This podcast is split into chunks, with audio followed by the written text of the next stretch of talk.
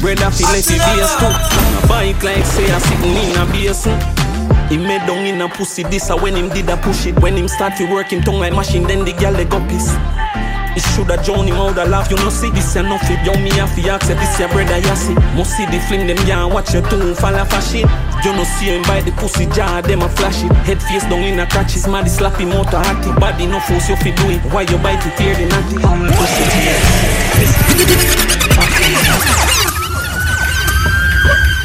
This song has no right to be this good.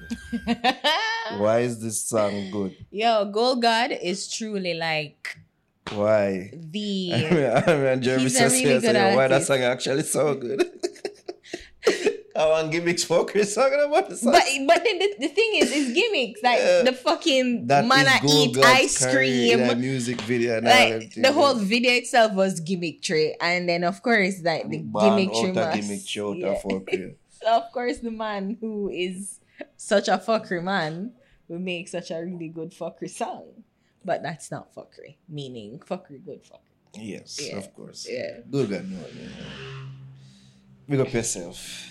Good God, I don't know how you keep having a career dancer, but somehow you do. Somehow you do. I miss your Pornhub, your gold gold god hub. I really do. Jaja. Uh. It's hilarious. Yo, people, welcome back to the Fix Podcast, episode 132. It's your boy Naro here with Ari and Javi in pillar form and spirit. with there, Javi's out for yet another week. We have people that have to say, yo, the fire Javi. I'm like, no, bro. She's just out. Possibly with the Ronies. When I take my check, she said she'd have a couple symptoms and such. So Yeah, if it's good enough for the government, it's good enough for the fix. If you're not feeling Yeah, well, so just, stay home. just, just sit out down your jobs, you see me? Well, she says she not come, so and we're like, well, Yeah. We ain't fighting. Tana, yeah. Uh, you know, when I take no check. How was the weekend though, Ari? she's your queen to be. You know, we talk about that? A talk about vision how they solid the reputation of a classic movie. You know, it never solid. Not It- really. it's just like it's just like you know, I, I could have done without it. Yeah. It's good, but I Not could have gone without it. I let me tell could you, let me have. tell you, you know, you know, you know, really good, but you know, really bad. Mm. It's it's really Okay. it's really in between. It's Yeah. okay. Um, some of the thing them going into the movie, what are to coming to America, by the way, if you don't know.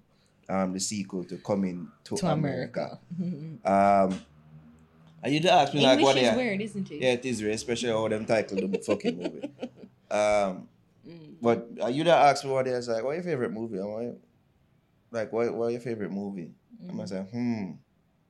I, my answer I say, you know, so coming to America is top top ten movie of all time to me. Mhm. Top three comedy of all time. Mhm. Probably top two. You see me? I just want a movie there. Whenever it's Fuck on, you. Fuck you too. Yo, them them thing they're classic. You see me? Whenever it's on, I have to stop what I'm doing and I have to watch it wherever it's there. and you're not really a TV guy, aren't you? No, like, but I want them movie there from the seat I go on, me I watch it. You see Mhm. me? Classic. mm, So when them announce the sequel now after so much time pass, of course, there's the fear Mm. involved. I say, ah, too much time pass. Mhm. Why not touch this classic? Shit like that. And then I see certain elements involved in the trailer. I'm like, this makes me worried. like Tracy Morgan and Leslie and them Jones. people Mhm. and, and even Wesley Snipes to, to, to, to some degree. but he was good in the movie. Wesley Snipes one of the new things involved that was a good addition. I Yeah. tell like, I give him accent too. Yeah, It did spot on. When Yeah. I tell you, like Wesley Snipes doing thing. Could I say him enjoy the role? yeah, because he was. Yeah, A, for he said that he was supposed to be in the air, the air. Well, Lisa's boyfriend in the first movie. the Soul Glo brother. Yeah, he he he auditioned for that role. and Like not even that it. me can see him as because the soul glo brother is the soul glo brother. You know what I mean? Just let your soul. Hey, oh my like, god. uh, like even them thing that are the music Mm. wasn't the same. Bark like a dog. Let me tell you, like a big dog. them them have some callbacks. This was member berry juice heavy, you see me? Like it just did heavy upon the member juice. So so Remember- Park. Remember, yeah, remember this? Remember, that?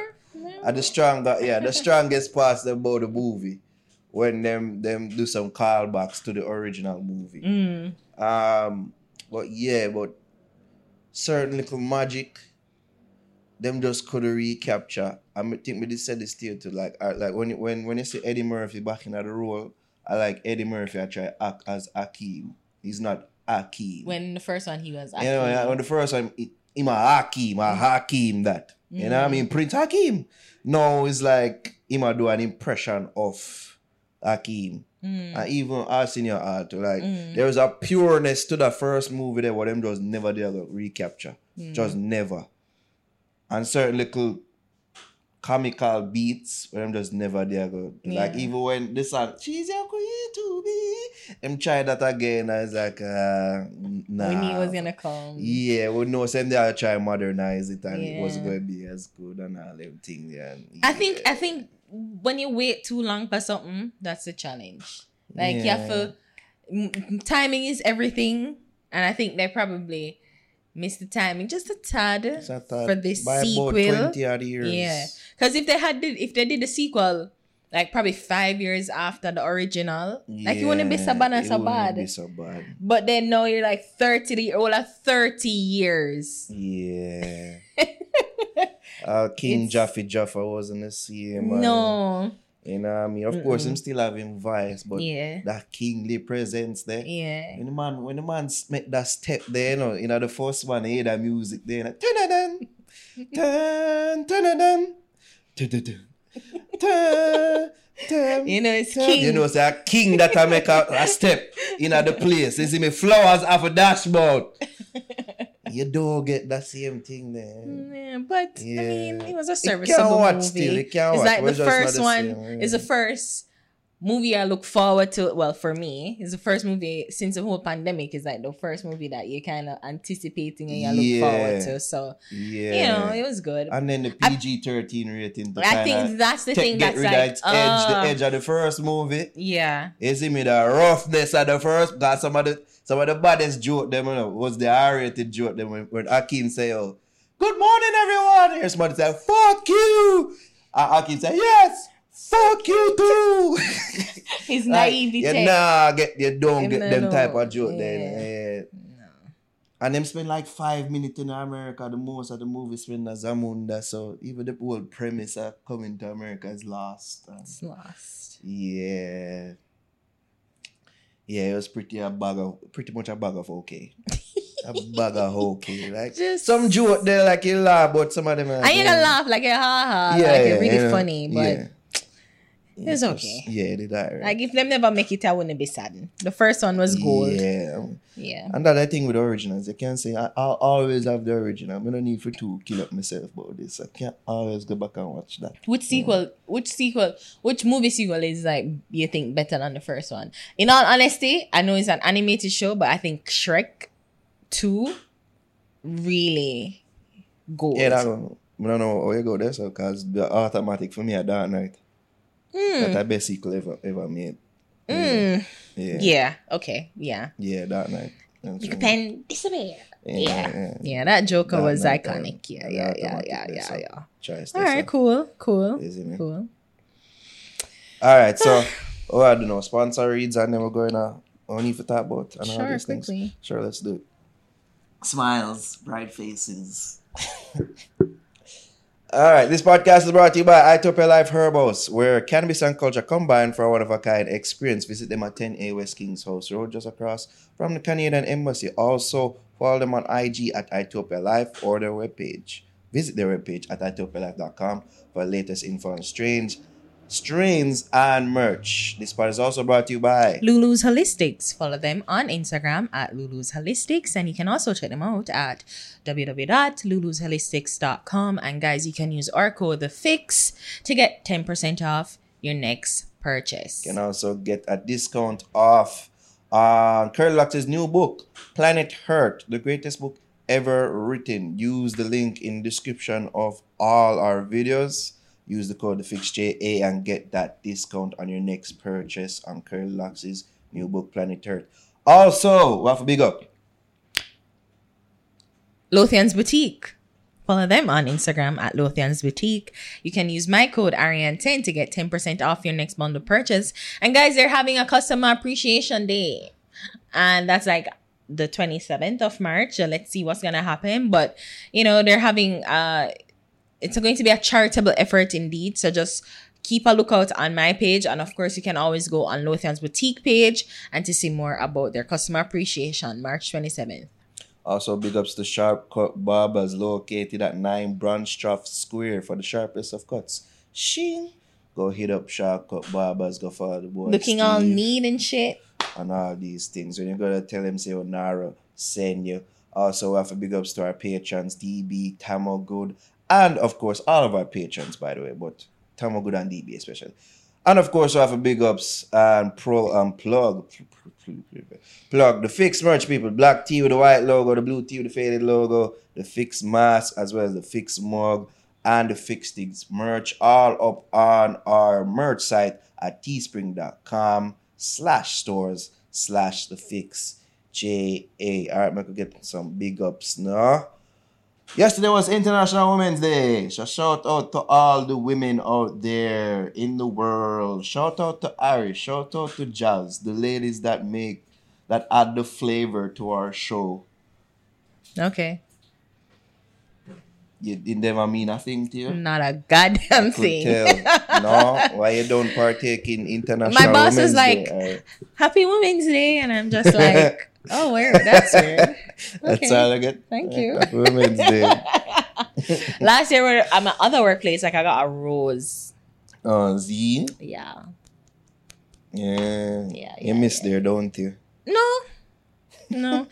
Maybe because the convenience of how close it is to my home. Yeah. But I mean, And to here, of course. yeah, and I Yeah. and I mean it really don't matter to me. But yeah. Yeah. Um I don't know if I should feel bad for not really feeling for International Women's Day. But I mean I do appreciate all the women in my life, of course, and all the women who make this show what it is. You know, shout out to you and Jobs. Uh, people don't know if they don't know, they should know that you are the, the creator of this show. And yes, this show wouldn't exist without the existence of a woman. A So- smart woman. a smart, forward thinking woman Come on, big me up, man. Big me up. that had the foresight to create it. yeah, I can't I can't big you up when you're doing this stuff on the side. I Because was it's the first time you I ever was, said I was, something I was nice. legit trying. You're saying I something just- nice to I me. just spoil it. Oh my all. god, like you can't just let me be me and say something nice. Sad. Whatever. yes, that had the foresight to create this show and have the brainchild for this show. So big ups to you, Ari. Big ups to Javi, the original host of the show as well. Yes, yes, yes. And I hope she gets well and recovers from whatever illness that she may or may not have. I just hope that she doesn't spread it to us. That's where I keep a distance. uh, big up to Skillibeng. He was featured on Drake's Sound 42 radio station. Um, a new 24 hour radio station I'm create on Sirius XM. Um, so shout out to, to Skillibeng right there. It did look like him, did post him or they tag him on him stories. When that play. Drake? Yeah, the tag Skilly too. Oh. So yeah, that's a damn good look. Uh, you listen to him in in three pack, scary hours too. Oh yeah, yeah, yeah. Oh Drake. Yeah, yeah, that, that's who we've been talking about her. You said Skibby Bang. Sad. I was referring to Drake's three pack. Okay. Alright. Yeah, I listened to the three single thing that he did. Yeah. Yeah. Mm-hmm. Yeah, you thought It's okay. Yeah. Mhm. Getting more anticipation anticipated for the album. Lover boy. Yeah, certified lover boy. I mean, yeah. I mean, I, I I'm not a Drake fanatic, Zoo. but I appreciate Drake's music. Mm. And yeah, I mean, anything him doing, him, him pretty much never put out like a flop project since, uh, since like when, Since in boss, really. yeah. like him, even in mixtapes, good people. Most some people prefer, you know, the mixtape versus they do that the the the, the more pop sounding albums that he put out. hmm But Drake is a is a is a solid artist, so yeah, of course, I'm not anticipating anything horrible from him. Mm. Mm-hmm. Um, I wanted to say condolences to Nicola Campbell. She was a Jamaican YouTuber. yeah, who was also a registration clerk at KPH. Mm. Um, she was shot Mm. on her way home from KPH, and yeah, that one they kind of touched me too, cause um, my mom used to work at KPH, so and she knows her. She knows her. Like she she she know oh her. no! So what? What she say? Um, she don't know her no, but like she know the face. Oh, She know, yeah. So okay. it's just the tragic fear. Oh Um, no. Um, the young lady that died at UWI Hospital. Because of asthma. Yeah, Mm-hmm. and they're now blaming the hospital, of course, Mhm. because there's stone cold killers up there. that that's also a tragic story that we never really touched on last week, but Mm. yeah, when is something going to be done about that hospital? In terms of the people who work there, because like we, we keep on hearing them type of instances. I mean, you you is a student doctor, really. Um, You mean they they, they consist of mo- yeah, mostly, mostly student- student doctors. doctors. I would never go there. Like if if me if if somebody I know that got to UE is either because they jot down a papine, I would need to rush up to the closest hospital. But me not care nobody me know a UE. Me can't me not deal with that at all. But I mean I, I was listening to it and I couldn't like me realize that I can't ingest or surround myself with so much sad sad um sad news. News. so it's just like me just see it and me see her mommy or cry I'ma just say alright me can't me can't me can't take the scene right now Mm. so I don't know the full story I just know that she's saying that the mother saying that she was begging and it's the same young miss right you're talking that she said that she had the girl's tuition money Yeah. and I would have used all of it to try and get a ventilator. But I think Narda McCoy. yeah, Nard Narda McCoy. So I think you know we don't- we they're they're complaining and they're blaming UA, and I think of course most of the blame should go to UA.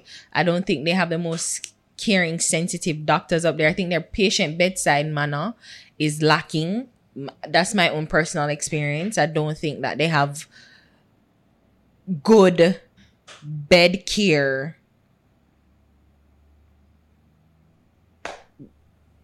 expertise that's the word Mm. um at the at UE, cuz I just even just to just to feel like you care like we go over and just say oh like um what are you looking up Just the stories are, are around here. Oh, yeah. Just to say, like, because her mother was saying, like, she just need one and should have paid any money to just get her a ventilator. But I just think that one, people out there who dead of COVID, that them a take up the bed, the bed them when them ear for ton of them yard and them refuse for ton of them Sorry, yard. sorry, sorry. Sorry, all right. Narda McCoy is a mom. Mm-hmm. Uh, Is this it? Go down. I'm just want to get the Jalisa name. Magowan. Yeah, Jalissa Magowan. Jalissa Okay. Magowan. Magowan. Narda McCoy is a mom. Yeah. As you were saying, all right. All right, so like so let's say that again. So you know, it's just sad. Yeah, just sad. our condolences to the family of Jalissa. A sad, sad, sad, sad story. Mm-hmm. Yeah, further in- investigation need for him. I said there will be, but yeah, we need to make sure say something happens. And I there, think- and there are some some some repercussions. I there. think the thing is too, we're not gonna know the full story, and I've, and and Dr. Tufton, the health minister, said that he will look into it further. But I think that I said this last year, um, under the Jodie Ferron case when she died, and come to find out she never have COVID. And you know nobody like the, the the hospitals were the hospitals in the Kingston area were all scrambling to try and figure out what to do with her. And I think that to me just made me realize that Jamaica healthcare system is under shambles. It, it, And if- it's, it's in And if just so that, and that is why I even took it seriously. Like I just don't want lapse in any way, and then I have to end up there, and that could be my fate. Mm. And that's why I said, for even for the case of it, but people need to realize that our healthcare system is trash, from resources to um the overall infrastructure and overall system is trash. And I feel like if we just take it serious because people need to be reminded of. you know it's even though- overwhelming even and she she don't have covid she had asthma Yeah. like probably somebody like the, the nurses is like i'm just saying in my mind like me i said what the nurses them for do? Like them not have no more ventilator. Everybody on the ventilator because 700 and odd cases them have the other day and it was clearly climbing. Mm. and people are overwhelmed the system. And people who like Jalissa Magowan who really needed it couldn't get it because people that they are run jump jump on a gallivant and I do whatever them feel like and then now come be a burden on the system. So it- it's just things like that just aggravate me and that's why I'm saying I never even want to look into it. And like the more and we see it and we just always get upset and we always place the blame on the wrong people because that's where we're always angry and we're always looking somebody to blame. But I'm just saying that we as a country, we really need to just get it together. Cause clearly the system cannot, and that's why I'm I'm not even big on government and what government can do. I'm big on what I can do and how my system can help me, my network of people can help me. Because me know me can't depend on people like policy and government people. Mm. I cannot. I've I don't I've never from a bomb and I ask my MP for they, shit. they don't always get it right. Exactly. They don't always deliver. They don't, and and and if they don't, what mega stop live because they don't. Mm. I I put I vote and I put them in place because I need people there to make our overall system and our overall change. Being in the in in ministry and in government in a little way, I realize that change is never going to be an overnight thing. It's a slow process. It's a slow, slow, slow process. And because of that, and we cannot wait on people for change things for us, we have to take personal responsibility and get it together. Well said, Ari. With that being said, let's go into care or don't care. New UK strain found in Jamaica. Vaccine also arrives in Jamaica. Jamaica records record numbers of COVID cases in one day, all in one. so that's that's COVID news all in one. We had a record there and then we broke the record yesterday. Nice. So On a roll, aren't we? we are on a roll. Record breaking. Well, we are a record break. We are known for breaking records. You know what I mean? Care or don't care, Ari? Hmm.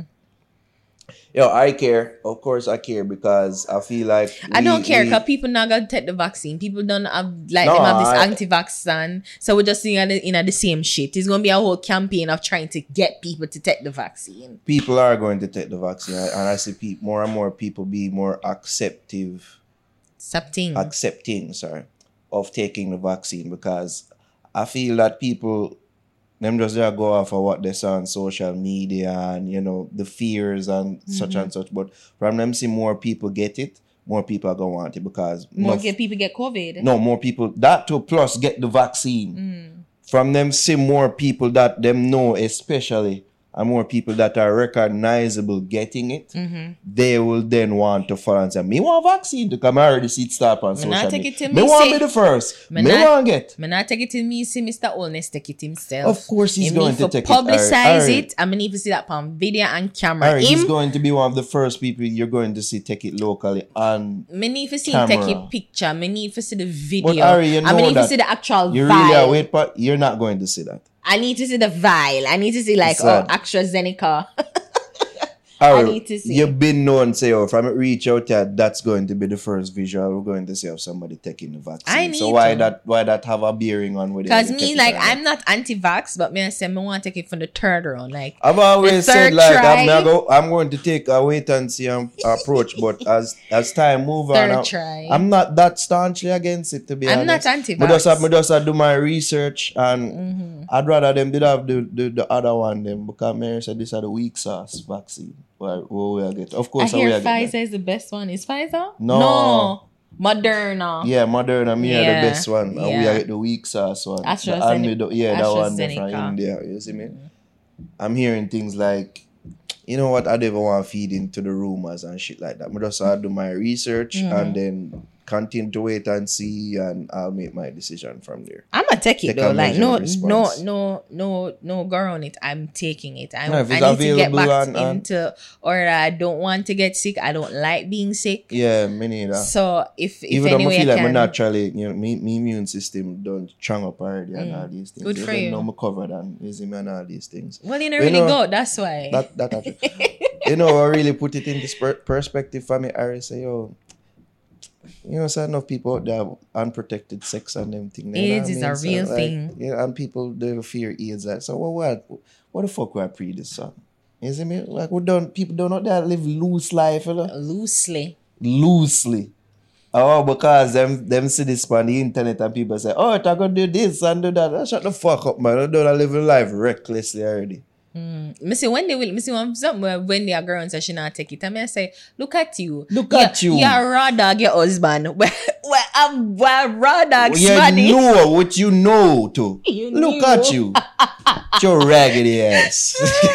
That's hilarious. Anyways, Gives a fuck about, about Wendell to eat. About what she thinks, what he thinks. Yeah. You know what I mean? But yeah, let that sink in. Like I got at the talk for a week. I've got to make more thinking because I feel like the numbers are continuing to rise. And yeah, Me not care we, no we more done though. here. We done here. Andrew say we may be on the verge of a lockdown. You know, so this I this don't coming care. like like deja vu. Weren't we saying this a year ago? the last year them time I say you know so we may be on the verge of a lockdown. Uh, God do it. One year later.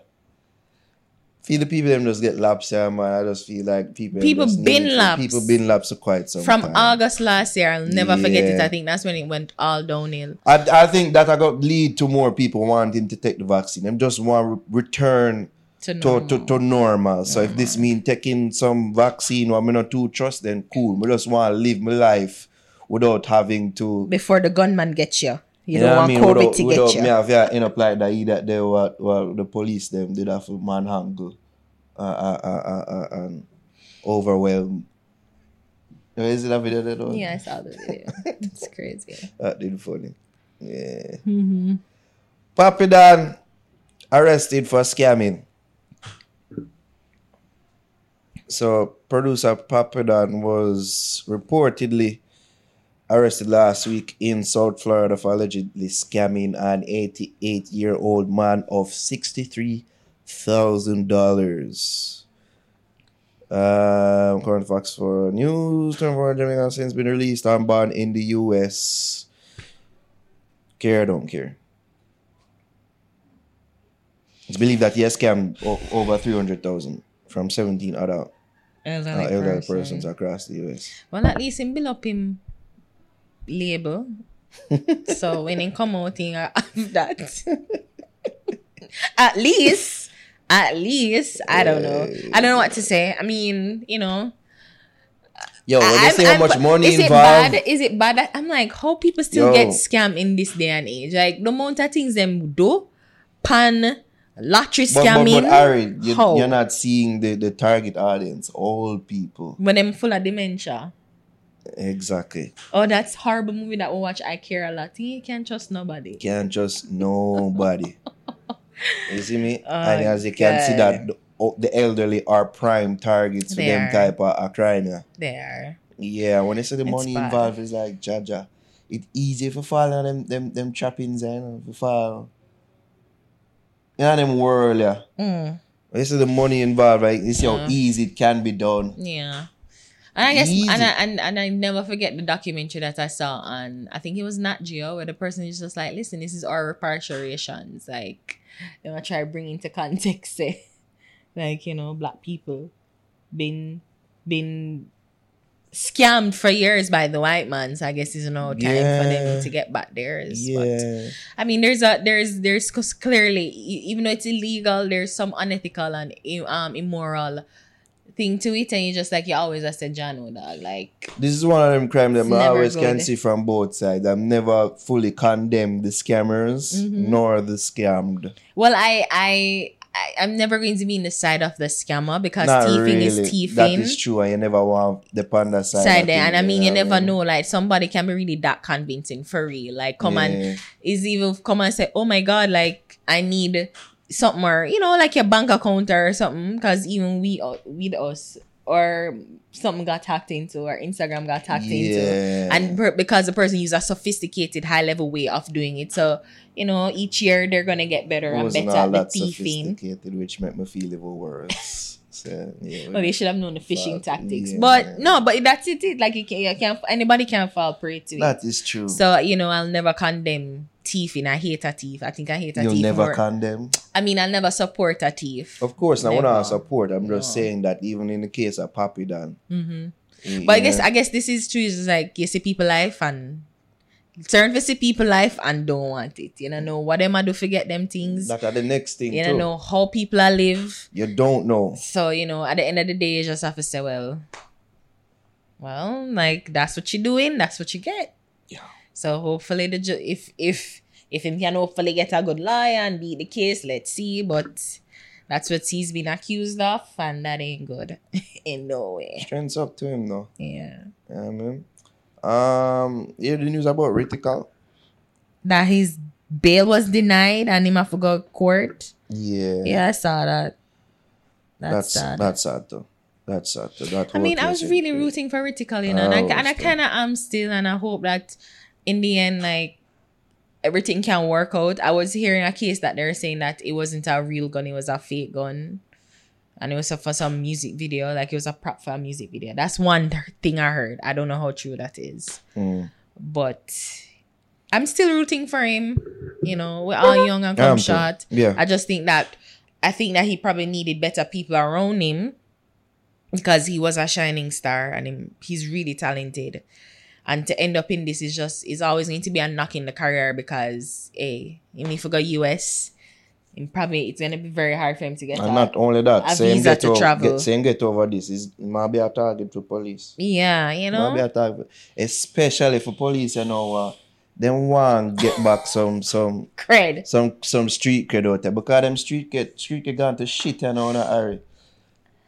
Other than Mr. Creamy, him, the brother was bad up the police or the Irish, even though him end up look. But like you could have tell say yo, probably some feelings in, in a that scene because to all them did gang him but say, hey, we not make no man come and take we for idiot because A people two time, don't like out two, three call- time, like run him with over. Yeah. Yeah. People don't out there call we creamy. When I make video on Instagram with ice cream truck music and all them things that when I drive a car. It, the, the police them been a take a beating this week. Me not tell no lie. Eh, eh. Tell no lie at all. It wasn't a good week to be a policeman. So yeah, when I tell people going forward, say just watch all the piss off the police because they well want to prove something. Some of them well want cause them, them mm. feel Me I say, them feel belittled out there. I said it last week. Remember when Ranita, Ranita Adams, Ranita Adams was a thing, and people and say, "Oh, Ranita, a bad man, police. If not, justice not good." And you know what? The same fuck up thing in the video with Mr. Witter in Panda beach, and even around it, because I think he was the same person at the bar where the police come and I try like shut down. Mm. Police I try be cool and reasonable, and I say, "Yo, like." Bro, like I'm working with you, you have to work with me. No, you take it, take the little mile, you get the inch and you run with the mile, but go along and da da da da. Cause if I run it and some other bad man police will come and say like, yo, That come off of this that blood scene clot there would have never and happened. drag you and we probably wouldn't even have seen a video. no, but me, I said the thing is, so no, well, no, people would have videoed, other people would have videoed. He I said them Probably from far. Probably. blood clot bullet. That's where. but the thing is, like me, I say, people, the same people who video it and I say, yeah, and I boost up Mr. Witter and I make it seem like Mr. Witter a bad man. And when Mr. Witter get arrested, what you arrest the man for? Oh God, no, no. Why is there always that screaming woman when them thing there? There's always that screaming woman on the scene. I'm like, where? Paid actors there. extra in the movie. Always that woman off screen that you hear her scream. yeah, I said, what woman. me can't do him, sir? No, God, you know for do him, sir. Politics was called him I don't think- I don't call Him him- have a name for them. have for them. Me call him supplicant. Kerosene. When I really love boost up All people. kerosene and supplicant.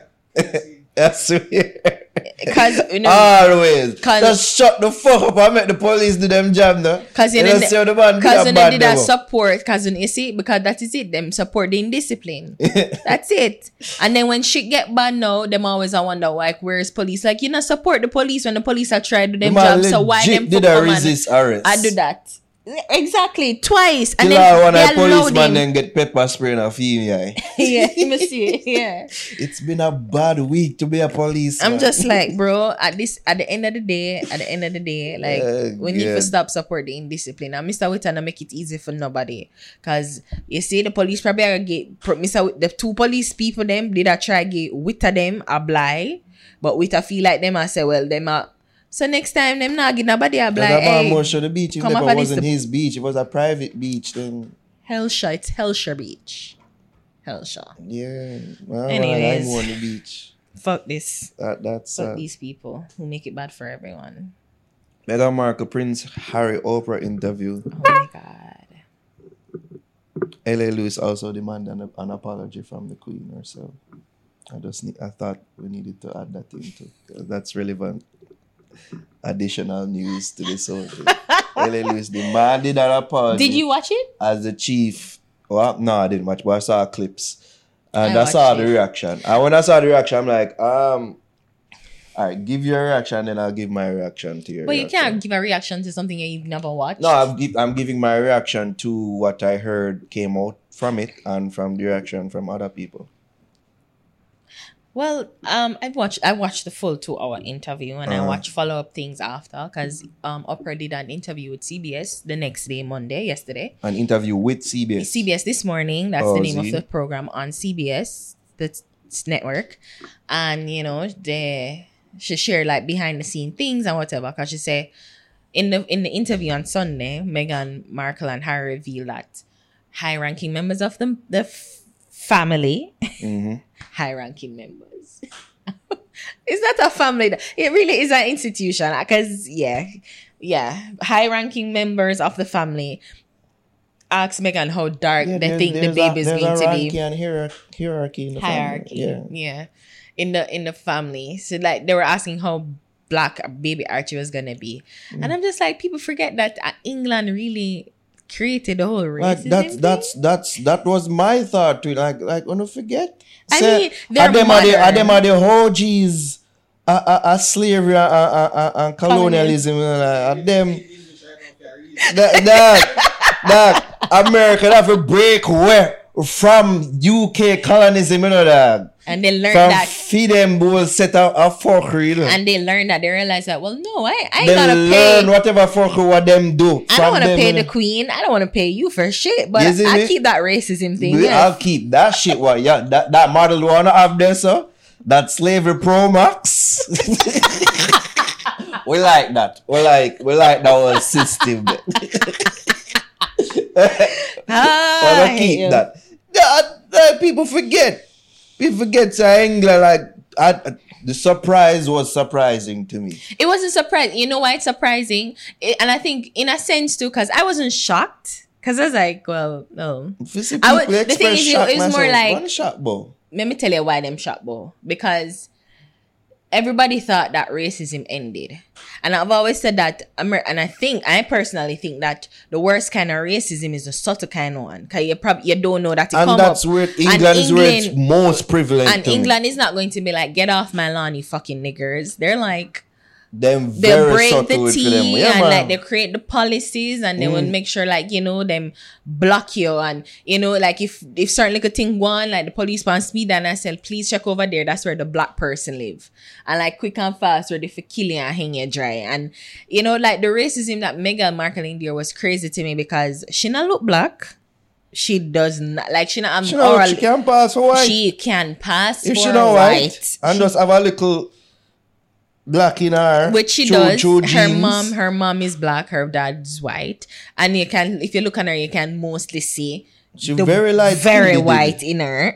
She very light skinned. you know, she have Let freckles. me tell you what with enough of them them people out there. That But no, but I was saying like most people are surprised because they just thought that well, they that they thought that racism ended, and because they're the monarchy that's most popular, and they think that it's so progressive, Mm. they can't believe that no, no, twenty twenty one with everything that's happening, the racial riots and everything, like they'll still be so hung up in their old. I'd even ways. that to her. Let me tell you what what what, what get some people fucked Oh, and by the way, they said Op- Oprah said that Harry said that it wasn't grandma or the grandfather, so it wasn't Uh. Queen Elizabeth and Queen. No, but King them, Philip. but my girl, that's how she get some vibes from them there too. Though, like, No, like when in she the end, when she like- meet them, she have a courtesy all in a no, private no, setting. no, all you that. no, you're mixing the context. Uh, You have they have to, no matter who you are, you have to. And because at the time she Mm. was the girlfriend of Harry, so she wasn't quote unquote family yet. So she had to learn. She had to do that. That's protocol. okay. Yes, protocol. Okay. So it wasn't nothing bad. Like she had to like, and she's saying that nobody taught her like how to curtsy or nobody taught her like the the the in America the England uh, national anthem. So these are things that they just expected her to know. No one ever bothered to teach her. Uh, Mhm. Let me tell you I get enough people fucked up out there, especially women. Them them priests say, yo, oh, she married this prince, and them get swept up in the fairy Romance, tale yeah. romantic aspect. Yeah, man, Cinderella. This a Cinderella when the camera them stop roll after them. Yeah? This a Shrek 2, basically. Where they say, oh, Shrek integrated at the family, I say, yo, you marry one ogre, my girl one ogre. But you're Like a ogre. this, like this, uh, how real life is, you know them thing. there. You know the big Cinderella, big happy ending. No, so at that enough people get fucked up, is and then get swept up in the. Oh, look at her living her dream and all them thing. There. Them name priest say, yo, she have got you all them type of fuckery there. Hmm. beyond all of the the, the romanticism of the the, the the princely wedding and all them thing, romance and I must say though, like with Harry, I have to rate Harry watching it because I believe that Meghan Markle, if she never kill herself, should have tried put on that British stiff upper lip and continue because she want be queen. Me think this kind of bunner. I think she did a try work it through and then like persevere so them can at least work with her and like mm. kind of help her in other sense there. Because she want she wanted to be a princess. Like she mm. wanted. And then English people say, "Who the fuck are you for one?" Right. She would have, but I think she would have stuck with You know, it. of But Harry was just like, no, like gonna really not help her, and in, and it's going to be a thing where with my mother, and that's why I'm saying him not want history be repeating itself, which Mm. would be Princess Diana. Princess Diana was never loved by the quote unquote same institution that Megan is talking about because you know, like the, the especially Charles, from all indication, I don't really watch The Crown, but certain little um history like I watch, I watch documentaries of Diana. I'm very Yeah. interested in Diana. Um Charles was not really big on her. Charles never really liked her, and Charles never really liked that she was more loved than him. Mm. And I think that is the thing that's carrying over. Like Charles is like somebody that don't like to be from uh, my thing. Oh, chum, because even when Princess Diana died and him end up marrying Camilla, people hated that, but he loved that.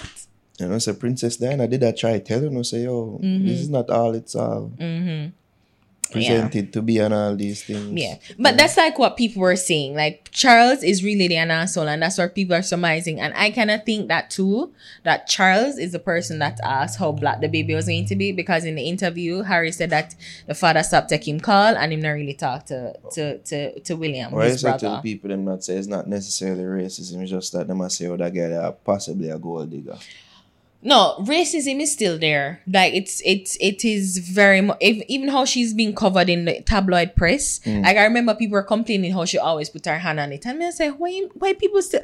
I remember hand that stir her belly, her belly Uh. bump because she when she was pregnant with Archie. Every time she got out, she'd always like Oh, Zed. You like, mean like all the girls um yeah, like her always have her hand on her bumps, and so she like greet somebody. It's like it always rests on her bump, and Mm. she like have it like it was legit always there. So it's almost akin to having your hand in your pocket. Mm. So she rests it on her belly, and people are like, "Why she always have it on her uh, her hand on her belly?" And like the the the the the, the, the headlines, and I saw some coverage of it, and Well, how that would speak were to her, her being on royal, not necessarily being black.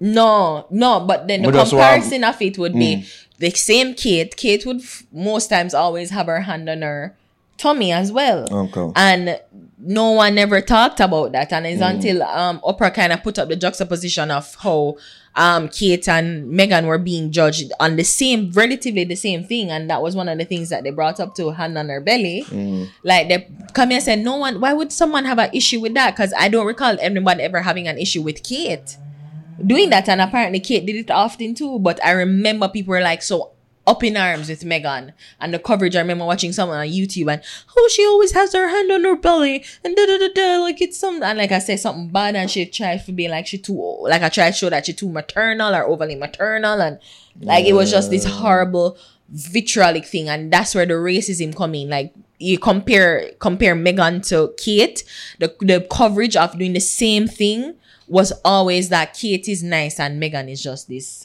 awful thing. Mm. So that's when the racism come And in. then look at us still here as them vacation beach house. Again, just say, Oh, we still have that. Yeah, Yeah. you know. Make them feel like them You know what I was them, them thinking? autonomous. again, again, that's what I was thinking. You see, government and governance, and even just like international relations, politics, everything, it's so hard, and people think it's just this easy snap of the finger. It's not. We're so inextricably linked. Like, suppose so. yeah, but the, and the- it's we going should to be take further steps to to to cut them ties. and again, it's a process. it is a process. and We we don't know, whole heap of and we don't know, and even and us being But a part of them, what do we it. get from them? What do we get from Britain?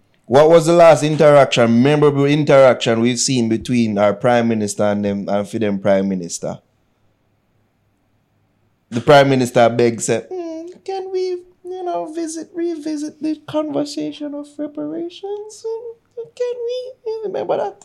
Ooh, um, Andrew. No, Portia. Oh, oh. Yeah, remember that man? Portia said, "Yeah." And my and my brother said, "Nah, what's in the past is in the past. Let's move beyond that." Is it But about then- about something else? But then, yeah. I said them treat it, it is. It's it is. sad. So I'm saying And, we you can know we what's be more funny? vocal I- in championing them I. I would I would be lovely. I love to be a republic. I love to be like that. But then we don't know what we're going to give up. And I think those are things that we need to think about. Like it's a pro and of con, course, a there going to be pro pros and cons about. And I mean, Amer- England has never been really f- outrightly great and never even like from ostensibly like showing to be good to us Mm. because you know people got there is still a difficult thing to go to be to go into England just to even visit. When Mm. they reach out England, people from Jamaica not get a good treatment anyway. Mm. So I mean, you know, it's it, I believe that we should be, but there are certain privileges that, maybe we don't know that we don't directly benefit from, and sometimes we do directly benefit from. That That's true. all sorts of things that we need to weigh, and just to champion it is it's very difficult. Anyways, uh, we're going to have a conversation with manager of Sean Paul, or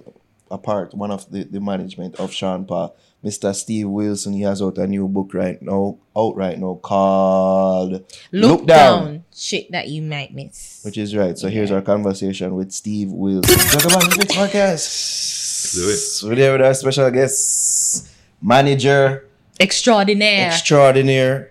What else can go on the slashes? Event Author. promoter, author. All around entertainment industry insider. Okay, Z, yes. There you go. Steve Wilson in the building. Hey, Bless up, sir, Steve. thank you for Bless having up, me, man. bless up, bless up, bless up, bless up. It's not our first time meeting, by the way, of course. No. We've been here with Sha- one Sha- Sean Paul, of course. Uh, for people who don't know, you are his, his manager. Um, before we get into this book, yeah, take your time. what? Take your time. Oh, we have to, we have to Yeah, take, take your time. time. Okay. Take your time. Should I Okay. try to keep my two dollar bill? The two dollar bill are fine of the book. It's titled what? Lockdown. Look, Look down. down. Look down. Sorry, can't- Look down, shit you may have missed. Yeah. Shit you may have missed. All right, pictures and text by Steve Urchin Wilson. All right, there's a book right there. Yeah, okay. Yeah. To Go a get it close on up. Amazon. But before we get into all of that, your manager, uh, uh, Sean Paul, just want to ask you, how is it managing Sean Paul? How did you first get involved doing that gig? Well, all right. First of first of all, um, I'm part of Sean's management team. That's, Mm. that's that's the way I would phrase it. So I have a partner, Jules Dougal, um, Yeah. who's based in Cayman right now, but used to be based in the States when we first started working. And then the other part of the management team is Jason Jigzagula Henriques, Sean's brother, who is like the musical driving mind, somebody, you know, the the, the, the, the brain behind Copper Shot Music sound system um, as well. So that's that kind of rounds out the team. So to, to jump back in history, I knew Sean from swim clubs in high school. So I never really swam much. He swam a lot. I used to like hanging around him. I like the, the sweatsuits and I like the girls, you know. So and obviously so did he. So so we're connected on that, and, you know. And we just kind of knew each other from around, around, around. And then um, when we first both started getting into music, was I got a job at Solid Agency with Sharon Burke. So did Sean. Um, and we both were kind of around there. Sha- Sharon was helping to um, try bust Sean as well at the time. Sean was going to studios, checking you know various the, um, producers, stuff like that. And we were just kind of you know we'd always align and we'd always talk. And then I went off and started doing my 10 million other things in the, in the music business. Um, and then Jeremy Harding, who was managing Sean at the time, called me and said, Hey, you know, Sean is really starting to take off and I need somebody to go on the road with him. So I was hired as a road manager. So I was Sean's road manager for many, many years. And then eventually, you know, um, got co-opted, I'd say, into, in- into management. Like it kind of symbiotically happened, right? Yeah. You know, where I was, I mean, I was a road manager, which I, people tend not to really understand what that means in the real sense. Yeah. Mm. In Jamaica, is that you're not just the guy that makes sure that the artist shows up at the shows. You're also his manager on the road. Mm. So that means anything that comes up on road that needs managing, mm-hmm. you manage it. Yeah. And that's a Yeah. very wide breadth of things that people don't think of and a lot of other road managers don't do. So after a while, Sean was like, "Yo, you're really bringing a lot of value to this." Jeremy was like, "You bring a lot of value to this," and you know, so my responsibilities and my, you know, wherewithal started to get bigger um, with Sean. And then I've just I've been with Sean this year, I make twenty years now. Wow. Can you give like an incident, um, an incident or or some circumstance where you had to that pop up? They never really expect to pop up on the road that you Oh managed. this could be a whole show. Just one. Um, A I- good I- I- one. I this this is this is probably one of my favorite stories from back in the day. These things don't happen to us anymore, you know, luckily. Mm-hmm. But um, went to do a show in a undisclosed location, so that the you know the, the guilty shall remain Nameless. protected. um, I went there and, and um, Hedonism. um,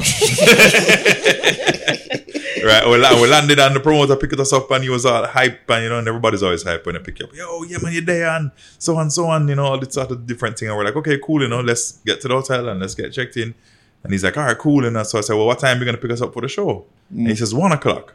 Hmm. And I said, one o'clock. Wow, that's that's sounds late. Mm-hmm. You know, you don't think you should come for us earlier, you know, come for us like at 11. And he said, no, man, the club not going to get full till, you know, one, two. So one is good. And I'm like, but aren't laws in this place, you know, such that things would have to end at two or mm. three?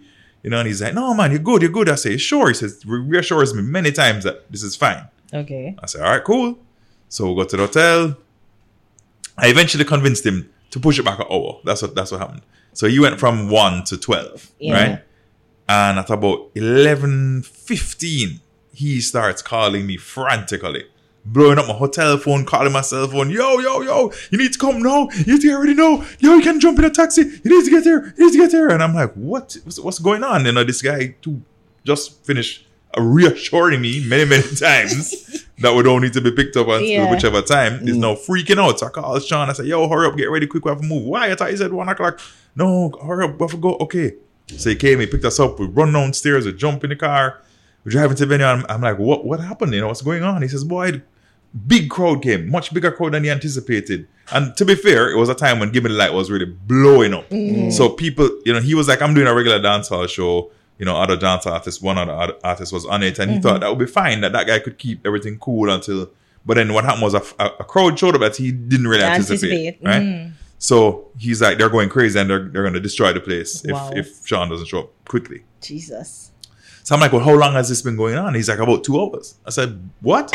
Like, wh- why you didn't call me an hour ago, right? Anyway, so Yeah. we're driving into the venue and people are leaving. People are in their cars, even people are walking to their cars, and he's winding the window down, shouting at people, "Yo, Sean Paul in the car, you know? Yo, the DJ in the car." And I'm like, "Bro, it's you can't do that. Stop doing that. People will rush the car." Yeah. You know, oh, sorry, sorry, okay, you know, drive on. We get backstage, and Sean is like, "Can I get a one drink?" And he's like, "No, you have to go there, no." And we're like, "All right, okay." So rushing down, and then there's these double doors to the venue, and we're you know push through these double doors like gangbusters, like we're about to like rip the place up, you know. Mm. And there's a dude in there with a broom, sweeping the place. Not a soul is there. Steve, oh, how you tell me? So we're like, what is going on? And the guy's like, oh, police came, pepper sprayed the place. People freaked out because there was a riot basically brewing. Because these people were like, yo, you promised us Sean Paul, we've been here for five hours now. Because they came early. Like the, the doors were like 8 o'clock and it was like they expected all black people to show up and a whole bunch of white and Latin people showed up and they showed up early and were drinking and they were drunk and rowdy by Yeah. 10 o'clock. Yeah. And we're like, yo, where's this artist that we should have been on stage at 9 as far as we're concerned? Wow. right? And this guy's like, there's, we're like, he's like, where, who you trying to perform to? This the guy sweeping the place, you know.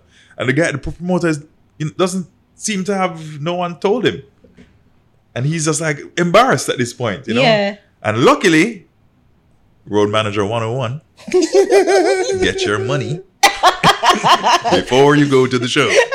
so, so is it that Sean was ready and prepped to go upon the Sean was and- running out, Sean Like had the he mic in his hand, mic. bro. and the man bust up. Yeah. Yeah, crickets, crickets, It was a shh, shh, shh, you Oh, know. hey there. So of course, you know what I mean. I to see this in animation. for yes. Yo, trust me, that story needs to animate. Trust yes, me. I was Yeah, yeah. thinking that. But yeah. so so immediately my, my my spidey sense started tingling and I said, okay, well, you know, let's let's get back to the hotel as quick as we can, mm-hmm. Yeah. but not obviously. And the guy was like, "Boy, I can't believe this happened," and so on and so forth. And you know, and he was want back your money. That was of course the, the, the question that comes now Mm-hmm. is, yo, so could I get back a little of the money? Because you know, as you can see, I have No. expenses to pay. And I was like, but everybody who came in paid. Mm-hmm. So? No, you didn't. Yeah, you've refunded anybody money. Clearly, they did. They were running out the venue because they were afraid of being pepper sprayed. Mm-hmm. Yeah. So they might have some damage control to do, but yeah, I don't. You know, and so I was like, well, I don't have the money with me. It's at the hotel, you know, because that's where you paid me, right? Of course, With cash. cash, bro. Oh. Wow. of course, back in those days, it was about cash. Yeah. So we got back to the hotel, and you know, I was like, "Yo, let's get some sleep." He's like, "Arthur, come for in the morning. The flight is at you know what noon. I'll come for like at ten or whatever, you know." Mm. And I was like, "All right, cool." And as soon as he left, I was like, "Pack your bag." and we packed our bags, and I found a flight that left like at five. And I was like, airport. so when Virgin eventually called me in the morning to say, oh, what, you know, I'm waiting to pick you up now. I was like, oh, we're in, you know, because we had connecting flights. So Yeah. we had connected in, I think, North Carolina or something. Mm-hmm. Hey. And I was like, oh, we're in North Carolina. He's like, what? What do you mean? Ho, ho. And I was like, oh, found an earlier flight, you know, and I just jumped on it. And he was like, oh, Zine. All right. like, and you could hear in his voice, like, the, how did this happen? Like, Yes. I was, I was, I don't know if it was, it was, you know, could have been begging or could have been badmanism could have Yeah. been anything, right? Yeah, yeah. So I was just like, you know what? And he, I mean, he seemed like a cool guy, but who knows when you get to that position where you're like, okay, I'm now out. Whatever money I expected to make, Mm-hmm. I wasn't waiting around to find out. Yeah. So not never far from that. Like oh, when we're not hearing no Arsenal newspaper article about this brother. Say, yo, Sean Paul owe me money, Sean Paul people owe me money. But he couldn't say that. But he couldn't say that, right? Because we That's what you know fulfilled. people say. He You did. know, Fulfill so our side, right? Yeah, right. Honestly, I think it was so embarrassing a story. Yeah. Which is why, like I said, I wouldn't even call the city name because Yeah. you know somebody might do the maths and be like, "Oh, that's that yeah, you know, person." you Yeah. know? And I was like, "Nah."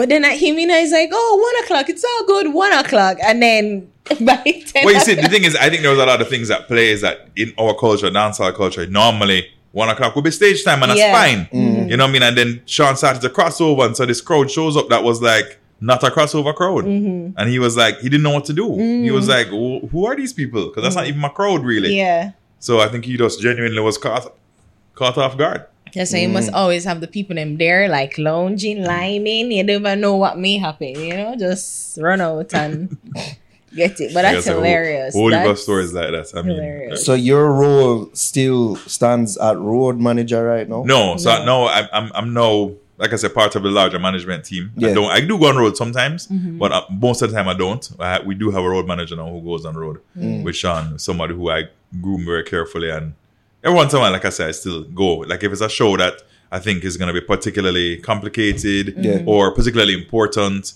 you know, or a big show where there's a lot of contacts to go and garner, which I was going to say. The other thing to me, one of the things that I think a lot of road managers miss is the opportunity to collect contacts. Mm. You know what I mean? That like you're there, you're in a room. Like I remember, you know, first time being in a room and we were somewhere and Puffy walks in, you know, mm. and he's talking to somebody and he turns around and he's like, Hey, you're Sean Paul, you're that kid from Jamaica. Oh, yeah, you got that song. And I'm like, I don't know if I'm ever going to be in a room with Puffy again. Mm-hmm. I'm going to try to get his phone number. No, maybe I mm-hmm. won't, but I'm going to try. Mm-hmm. Yeah. You know what I mean? Because that two weeks later, when something happened, I want to be able to be like, oh, I can link him. Mm-hmm. I mean, he may not answer or his Yeah. number might have changed, Yeah. which, which of course happens, but it just became a habit for me where I was just like, I immediately be like, hey, excuse me, can I get your number? And 99.9% of the time, the person says yes, even if they don't really want to. Mm. Because they're like, oh, this is going to be awkward for me to tell you no. No. Because Yeah. obviously, you know, I have a phone number. Mm-hmm. So for me to tell you no means I'm directly saying I do not want you to contact me. Mm-hmm. And if that's the situation, I'd rather know right then. Which Right. is right. Right? So and of that percentage, how much actually fall out to any mm. type of business? Yeah, a, a person that that's- contacts you. Kevin. I mean, if it's 10, 15%, that's still plenty. True. Mm. Yeah. Wow. And sometimes it's like you never know. Sometimes mm. it's- it doesn't fall to business for me, but you might call me and be like, yo, you have a number for so and so. And I'll be like, actually, yeah. You know, and if you have what your proposition is is good, I can link him and be like, yo, this guy wants to do this thing. And he's like, oh, that's valuable. I've given you my number for a reason. You've now put me onto something that's valuable, even if it's not with you. Mm. Yeah, but then I was saying like how you even get the confidence. Well, that's weird. Weird question, but like how you get the confidence to even go up to somebody like Puffy and say, "Hey, Diddy, I want your number." Like how you strike I mean, up a conversation with I, him. I, I feel like you either just you fake it till you make it. You know what I mean? Like I think mm. that was the thing to me is like in, in the beginning I was I was I felt like in Jamaica I was well known and I had done a lot of promotions and I'd worked with a lot of artists. And so like I kind of knew my way around mm. and I was confident in what I was doing. And so I just felt like well all you can say is no. You know, and but if it's a situation like where I felt like, wow, this person's way bigger than me, I was like, I'm gonna step to them as if we are in the same room. So why what makes you better than me? You know what I mean? Mm. You put on your pants one foot at a time like me Which is too. right. So I'm gonna ask you, you know what I mean? I see if my approach you take with, with girl now when you look them. Absolutely. I can't say no. no. but it hurts here. It hurts here in the It heart. hurts a lot less when when a guy doesn't want to give him a phone number. you know what I mean? I don't really care. I'm like, all right. And then I'll just be like, oh, that guy's an asshole. And then I have a legit reason to say that. You know what I mean? Yeah. And so when people talk about him, I can say, yeah, that's true. That was my experience as well. Mm. You know what I mean? So so are you are you directly involved in say like the the the the, the organizing of collaboration and musical decisions? What type of management would you say that you do right now? As or is it like you manage like artist side of things, the artistry side, or the road side, or business side, or all of I, it? I think it's a, it's an overview of kind of everything. Um, no, I, I I always like to tell this story that like when when I first started to work with Sean, it was like I was I was a security, I was a DJ, I was a terrible DJ, right? I was the stylist, I was the road was your manager, DJ I was the name? travel agent. I didn't have one. That's how bad I was. sure. I was DJ Nana name, you know. DJ, stay away from the turntables Jaja. um uh, it was and it was it was crazy so like i kind of had this you know head head cook and bottle washer type sort of thing and as he got bigger and the show money got bigger and and and the, and the you know the purvey got bigger we're able to hire people you know what i mean and so like i tell this say this all the time is that like as time went on i could build out that team and say all right well i'm hiring you to do this but understand that i've done your job Mm, so you know what to look for. so I've done it very badly. So I know you better, if, you know, when you do it well, I'll be able to recognize and be like, okay, he's this guy's handling it. You know what I mean? Yeah. And so as time went on and you built built out the team more and more and more, it didn't mean that my my my direct responsibility was less, but my my overview was was bigger or the mm-hmm. same because I still had to make sure that that person did that job that I used to do. Mm. You know what I mean? And and then if it wasn't going well, either Sean would come to him and be like, "Hey, this person's not handling it," or I would notice. You know, and mm. sometimes I'd notice before him. Mm-hmm. Mm. Sometimes he noticed before me, but Yeah. you know, and it was.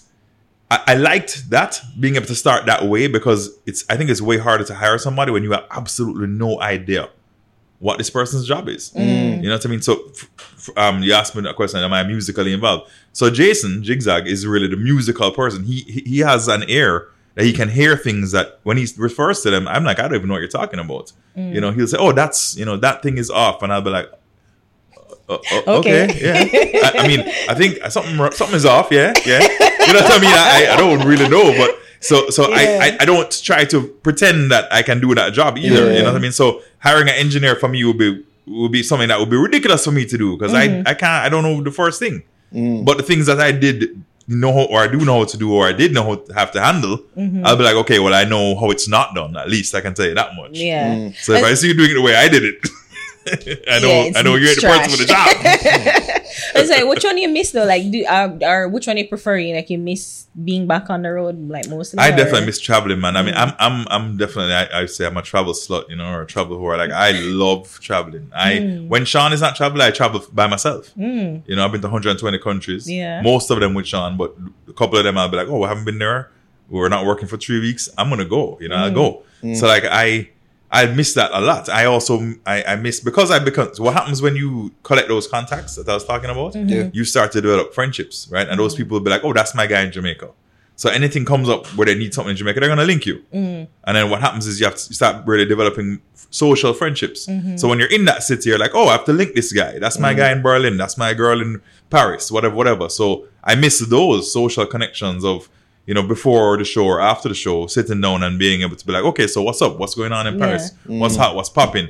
Feeling like I had my pulse, my finger on the pulse of the world. Mm. That's gone now. Like I don't know what's happening in Paris musically, you know, or even Wait, it, socially. I don't like, know. No, just because of the pandemic or Yeah, even because of the pandemic. Yeah. Oh, okay. mhm. But before, like I said, I would still go, you know, enough that I get to, you know, at least have that pulse point, or at least even when when when my road manager would go, or even when Sean would go, he'd come mm-hmm. back and be like, "Yo, you know, what, say we're in Dallas and this thing going on, and that's a big thing over there now." Like when I heard about lean, you know, when people started drinking Yeah. lean, well, that's how we heard about those things before. There was internet was everywhere and everything was, you know, and everything was IG, IG, IG. You know, like before that was actually people speaking to each other. You know, but also, I mean, I think.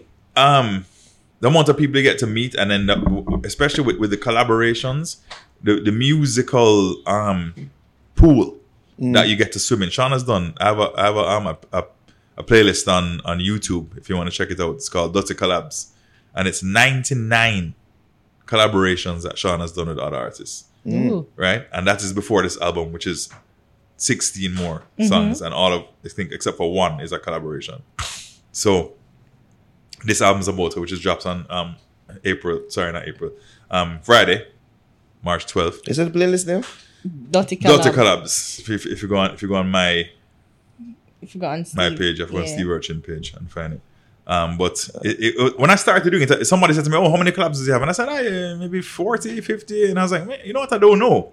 And then So I, said, went, so I and- went and I started making this playlist, and I was like, "Oh my god, That's a lot. and it's not just that it's a lot of artists it's also like you know there's all these you know artists that you would not think of there's a latin artists there's you know afrobeat artists mm-hmm. there's there's there's even pop artists there's hip-hop of course lots of hip-hop artists are in there and what happened was you know it just became this thing where people were like oh i his voice th- th- occupies a space that no other voice really occupies. Mm-hmm. So it's like until you have that frequency on your record it's it's you know there's a there's a, a meme that got that went around on, on instagram that was like the producer's like, yeah, this record's finished. This doesn't need anything else. It's perfect. And then it shows Sean, you know, looking through the half round down window, like, you know, oh yeah, you know what I'm saying? So it's like, it's, uh, um, and Jake Gyllenhaal actually said it last year. He was on a radio show and he said, "There's no I remember We record do that that with Tom exists." Holland, right? Yeah, he Yes. said there's no song that exists that Sean Paul can't make better. Yeah, I think that was unpopular opinion. I saw. it, Yeah, and I was yes. like, yo, you know something? That's It's actually true. Mm-hmm. There's I never been a remix that he went on and people were like, oh, I prefer the original. Never happened. You know? I don't know him. I bring theme style Flavor. and free. His yeah, Yeah. exactly. Our swag, our style, our flavor. I mean, that's the other thing. Sean's a dancehall ambassador, so that's mm. another thing that makes me super proud mm-hmm. to be able to be like, I've been to 120 countries. We've carried the flag of dancehall, the carried the flag of reggae, carried the flag of Jamaica. Mm-hmm. Where you land there and people are like, "Oh, you're from Jamaica," and you're like, "Yeah," and they're like, first thing out of their mouth is Bob Marley, right? Mm. Or weed is one of those mm. two things. So. To, to add to that list and be like, okay, now it's like, well, my experience of Jamaica now is now Sean Paul in in Ghana, in Tunisia, in you know all these places that ain't nobody ever been to. You know, artists don't really go to some of the countries we went to. Earlier on in early on in Sean's career, we had a conversation and he was like, I want to do it. I want to conquer. I want to be the guy that goes to those places that nobody goes to. You know. I mean, and and go and and not just go, but go and make an impact. yeah, and, go and and go, be- like go and, and Right. culturally impact it. That's what I'm saying. So so I mean, we went to um Lord. He I said was frightened him Tunisia, and I'm like, what? Tunisia. Tunisia. I'm Yeah. like, So Sean has been to 23 countries in Africa. mm, Right? And if you were to say to somebody which reggae artist you think has been to the most countries in Africa, Sean's name probably wouldn't be first on your list. You'd think somebody who's very like, you know, Rasta or Yeah. Afrocentric or something. But Sean was very early on, I, I- you know, was like, I want to. I, want to go there. I want to Mm-hmm. literally bring our culture and our updated the culture. Because the last mm-hmm. time they heard a, a, a reggae song, a lot of them was about Marley song. True. Mhm. So they dancehall, they didn't know about dancehall. Some of mm-hmm. them did, but a lot of them didn't. yeah. You know what I mean? And and I like I like to think I can't really prove this, but I like to think that the, f- the fact that Afrobeat sounds so much like dancehall nowadays has something to do with the fact that Sean went there mm. in those days and was like, "Yo, here's my catalog. Here's other artists from Jamaica. Mm-hmm. Here's because we used to bring like other music too, and we put people other people on. Yeah. And so now you go to Kenya and you turn on the radio and you hear dancehall. You hear lots of dance. And it's just like a second nature now. Yeah, and it's like, yeah, they're like, oh yeah, that's our people's. You know what I mean? Mm-hmm. And we're just like, wow, that like, there's like massive proudness so when that you comes go- with that. So when you go to like these 23 African countries and other countries around the world, is it a case where like promoters know you and say, yeah, like we want Sean to come, or is you just saying like I'm going to these countries, No, we're gonna find a you way can't do that. That to go that- to these countries? That does not work. Okay. I wish it did because there was a couple countries that I would like to go to that we Yeah. Mm-hmm. still haven't been to. That it's it's complicated to go to some of these places. China is one of them. That's a surprising one. You know, we always I always Well, felt like we'd go not so surprised. but I always felt like we'd go to China pretty early on. You know, Yeah. and then we have we've had lots of conversations with lots of promoters. So if there's a promoter out there watching this in China, get at me, dog. Mm. But um, it's just never worked out. It's very complicated to go there. But it's, you can't carry the, your the whole language values. thing. Yeah, exactly. All that. well, but no, but you say that. But, is like, nah. well, you, you say that, but we've been to Saudi Arabia twice, Ooh. Mm. right? We've been then all over again, the Middle East. But you don't think? Well, I think that this Saudi Arabia kind of having like a, like a revolution. Well, They how are. recently They is are. this Yeah, it was though? last two years ago. Yeah, because Yeah. women When, by just the way, when I say last year, I never refer to 2020. I'm always talking about 2019. Right. So that year Makes just didn't. Yeah, the year that never was. You know what I'm saying? Yes. Yeah. Especially for entertainment. Wow. Yeah. But yeah, so you got so you got these places that it means So it's, that u- it's usually that they've heard the, the crossover songs. You know what I mm-hmm. mean? So they're like, oh, I know "Gimme the Light." You know, even though that's a dancehall song and Right. a dancehall rhythm, right? Mm-hmm. So when I hear people sometimes say things like, "Oh, Sean's not a real dancehall artist," it's like that's a juggling. Mm. That was a juggling. You know what I mean? Temperature, that's not a juggling. Mm-hmm. Like glue, that's not a juggling. Get busy, that's not a juggling. These are songs that went top ten and number one in America and in the world.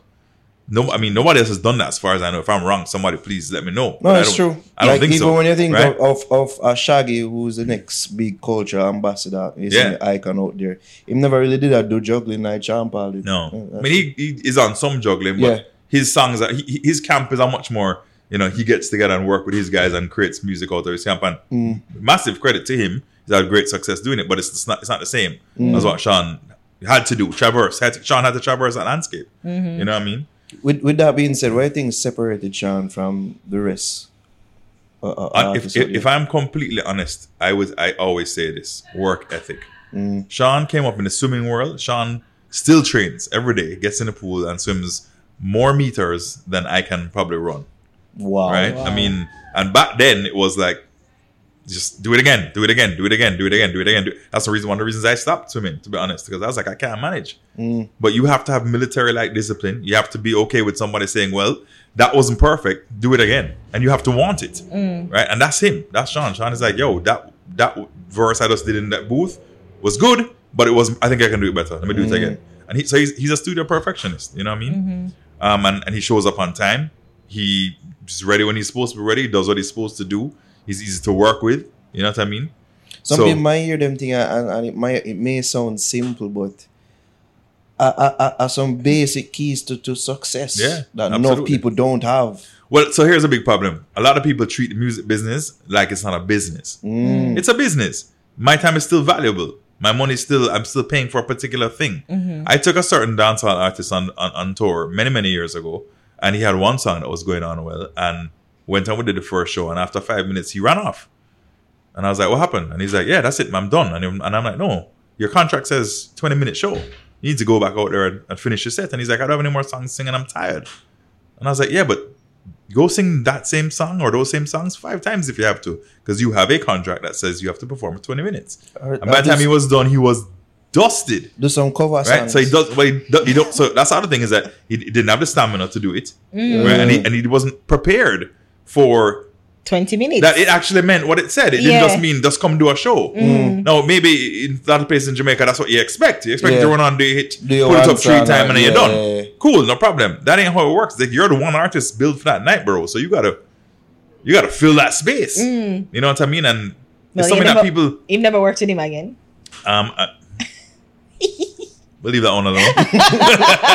Come on, that's say, yo, who, who the artist? Call him. I, I, I, I did, I did, Yeah. I tried, I tried for a while, and then eventually, you know, it, it petered out. But So what you just said to people who said like, well, you know, Sean have a whole team around him and he's able to be able to but Sean didn't start with a team. Mm. well.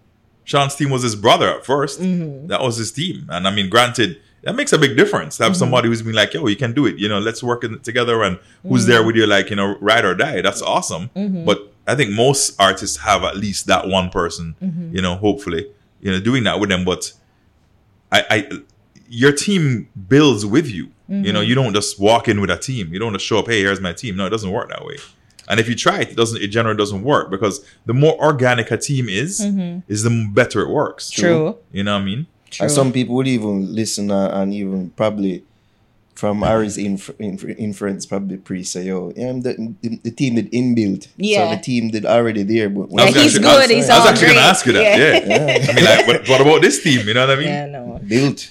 But the thing is too, I was saying I wanted to know like from you too, how how are you a part of building his tenacity? Because I mean, we know or we remember like it wasn't really all smooth sailing for him, especially like getting the the respect and the admiration here Yeah. locally. Like how were you a part of like saying, yo, it's all going to be mm-hmm. okay, it's going to be in the long run? Were you able to see that vision for Um, him and say it's all going to work out eventually? I, I mean, I, I'm definitely a part of that, but I think most of it is just him. Just him. Mm. You know what? I, I, I'll say this: Sean is a true artist, mm. right? And I think that there's two kind of people get into the music business. There are people who are like, "Oh, gal dede and money dede and things dede." Yeah, Right? Why girl Yeah, first? gal, because gal is a big Yeah, thing. a big you know what I thing, mean? yeah. okay. and, and, and, and, and they and, and their drive is I want to get those things, mm. and then their means to getting those things is the music. Mm. So what does that what, what does that mean? So what that means is the attention I'm going to put on the craft is going to be less mm-hmm. because as soon as those things start to come, I'm going to ignore the craft a certain Yeah. amount because I'm not getting the, the things I want Wanting. right? Whereas if you're an artist, you're like, you know what? I just really want to make music. Mm-hmm. Yes, if girls mo- and money come, I'm gonna be happy, but it's not gonna make me be like, oh, so now I don't need to think about music anymore. Mm-hmm. And I think that's with Sean. He's always been about the craft. Yeah. he's a he's a, he's an artist. He's a musician. So I'm building on that though because I don't want to ask Sean because maybe Sean have a biased answer. But for for me, your perspective, being with him for 20 years, you think that he's gotten better as an artist. Absolutely. Yeah, you think that he's Well, I mean, listen, if, if you do something for 20 years and you don't get better at it, you should have stopped a long time ago. I mean, you know what I'm saying? But in what Prac- way? Practice what makes way? you better. In what know? way? Like in terms of control lyrics? of uh, Mhm. everything. I, Mm-hmm. ju- I mean, I just I don't think.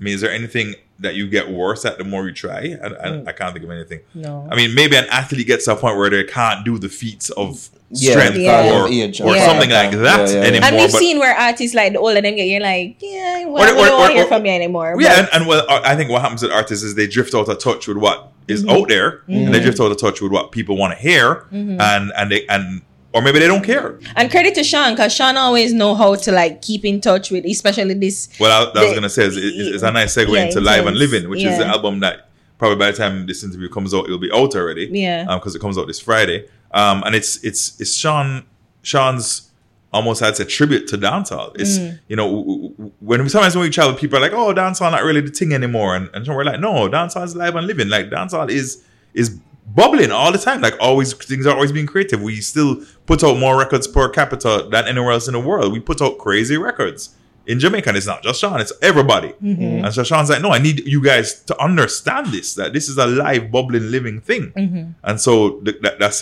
hence the name of the album, Live and Living. And then he collaborated with all, you know, the more most of the up and coming or presently hot mm-hmm. and some some been hot for a minute dancehall artists that he respects and and and, and likes. So I think it's very interesting that that somebody of his stature would do something that he doesn't. He didn't have to do that, but he wanted to do it, and he did it on his his label, Dutty Rock Production. So it's his his money behind it, his power, his his his his Name. energy is behind. His name is behind mm-hmm. everything. It's he's like I'm putting this on my name, mm-hmm. you know. And so for him to do that, I think shows a certain one love of dancehall, two like a a, a, a- a loyalty to, to dancehall. He could have moved away and been like, I'm just gonna make pop records long I ago. would. Yeah, a lot of people would. You know what I'm saying? But he didn't do that. You know. Uh, sorry. No, no, it's strictly I a mean, part for real, Latin right? American Yeah, market. yeah. Yeah. and because he's like, but this is what I love. This is me. This is where I came from. Yeah. I love dancehall. I came from dancehall. I am dancehall. So therefore, the record I'm going to make when I get a chance to make it is this dancehall record. Mm-hmm. You know what I mean? And we hope that it does massively well. You know what I mean? But whether it does or it doesn't, it was like it was like it was.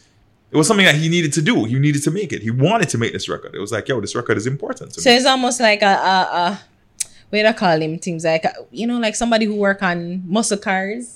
I love almost like a It's a project, yeah, like a love project. Well, I don't want to say passion love. project. Passion Yes, project. Yeah, thank yeah, that's what you. you wanna say. So that's what is it?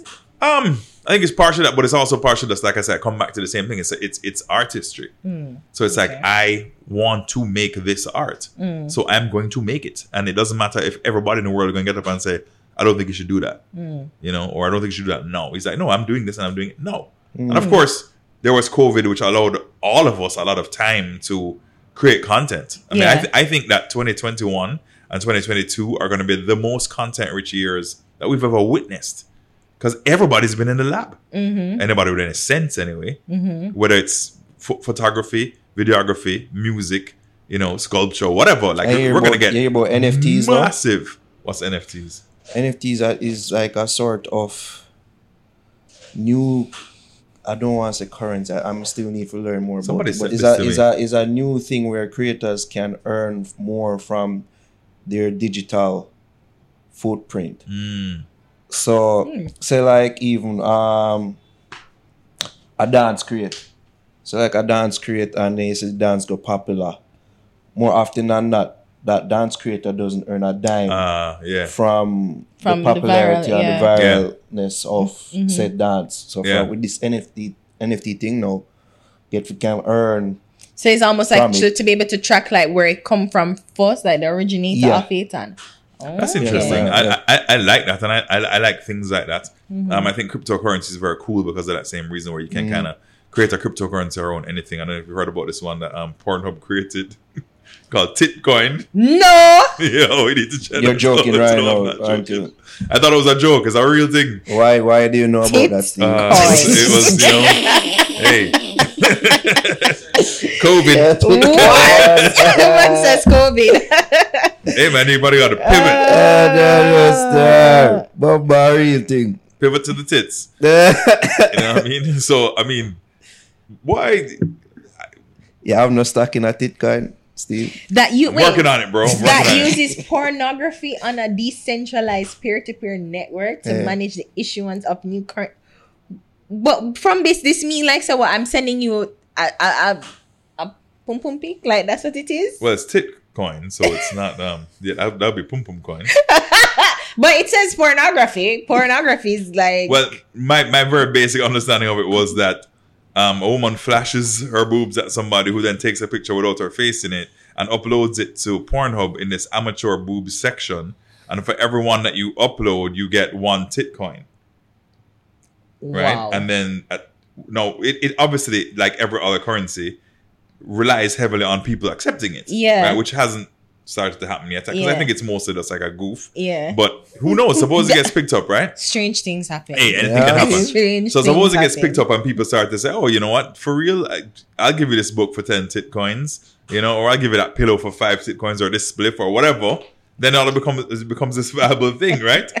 you know, talk about equality, right? This is like some serious feminine empowerment business because ain't no man I that getting no money for none of that. I'd be frightened says a man make it. Is if you're not frightened says Yo, a man make it. hey, It's like, my- my I'll fix your computer if you show me your tits. Like uh, something like that. Man, I but Well, so it's just formalizing what's already happening, is what you're saying. Yeah. All right then. that's hilarity. But let's I mean- talk about your book though. Like it says, look down shit you may have missed. And you know, I was going through the book and I realized it's really again, you, it's pictures of the ground and Yeah. the floor. So I was wondering if there's some um artistry or me significant artist meaning behind that.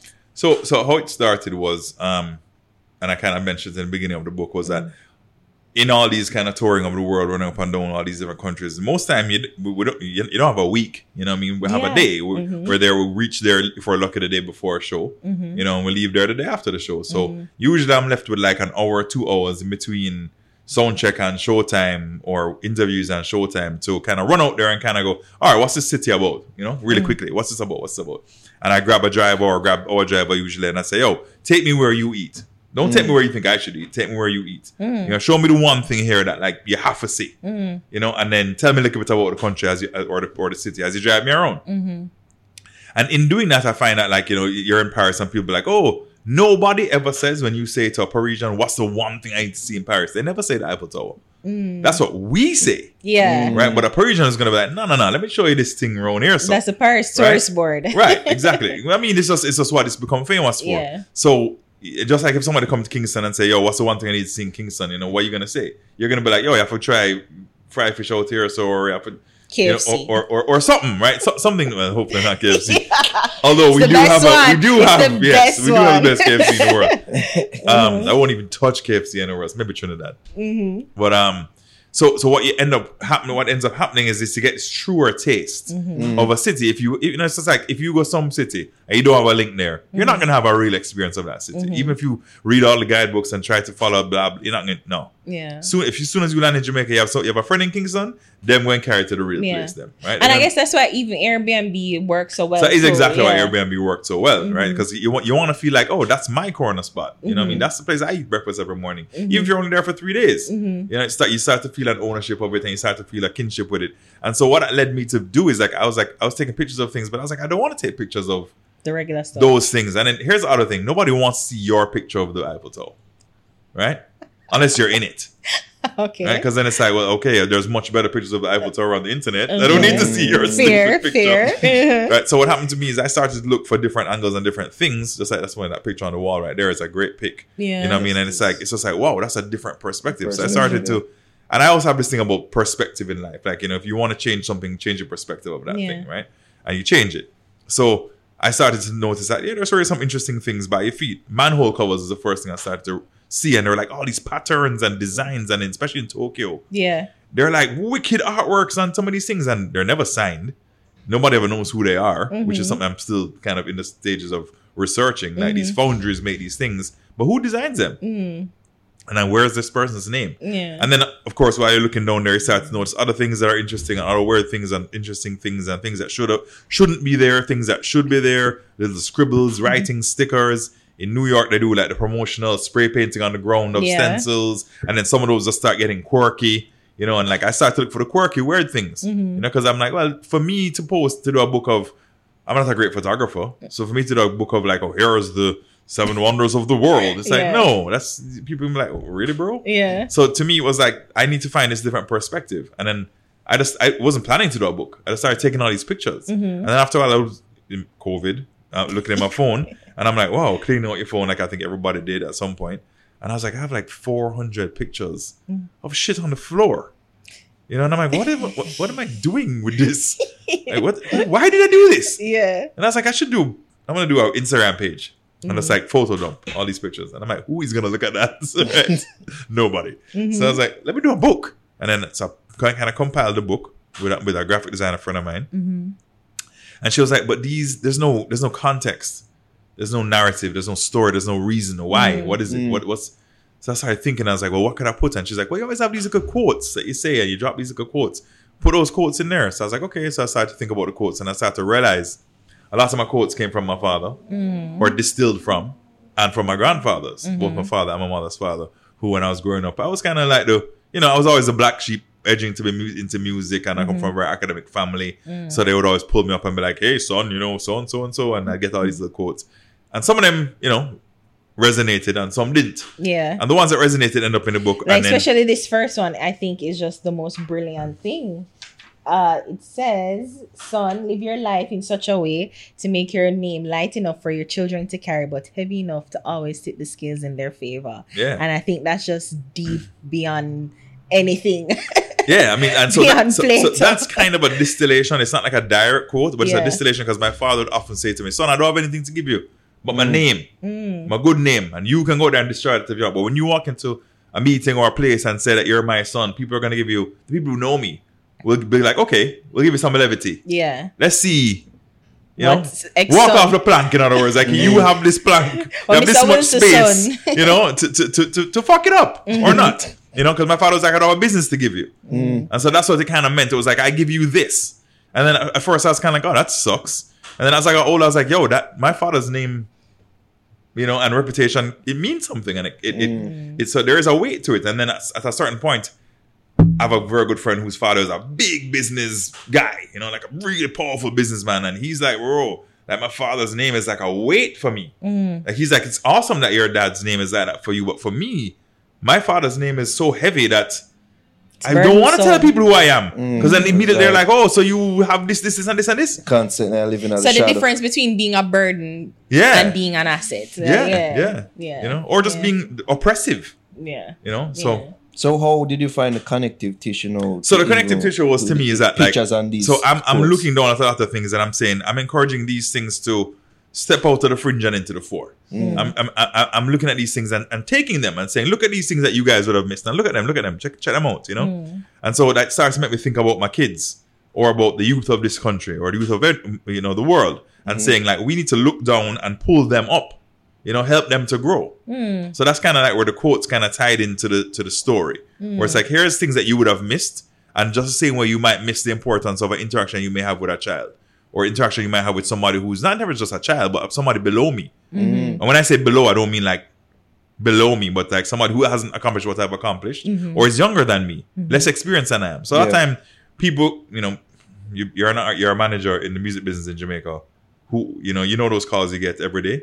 Yo, so my nephew, um, my cousin dog, you know, my, my- I was at the gas station out there. My gas station attendant who always pump my gas. He want to sing, so I told him I gave him a number, and you're like, what? You know what I mean? all the cousin. yeah, like literally. You know? So, them. So what happens is, is, is over the years you start to start to get this. Oh God, man, this spread out. But then you also realize that yeah, but you wield a lot of power. You know, and and I could turn off this person off of music for their for the rest of their life, or I can encourage them in the right way because I also I'm not trying to promise anybody anything. And the first thing I usually say to people is, listen, if you can do anything else, go do that.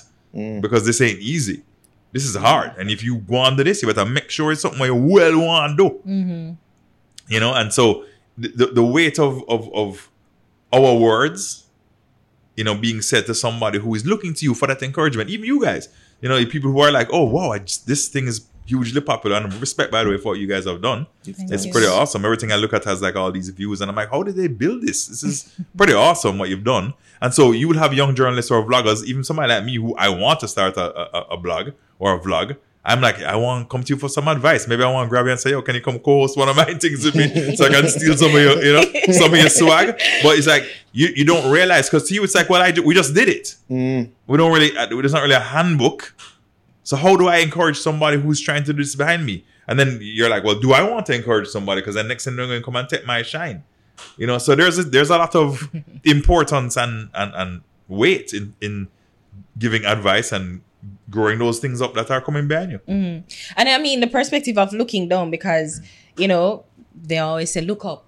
Look up. And Yeah. you know, people know people rarely But people rarely look up either, by the way. well look forward, right? Yeah, I mean, you just look ahead. That's Yeah. it. Know?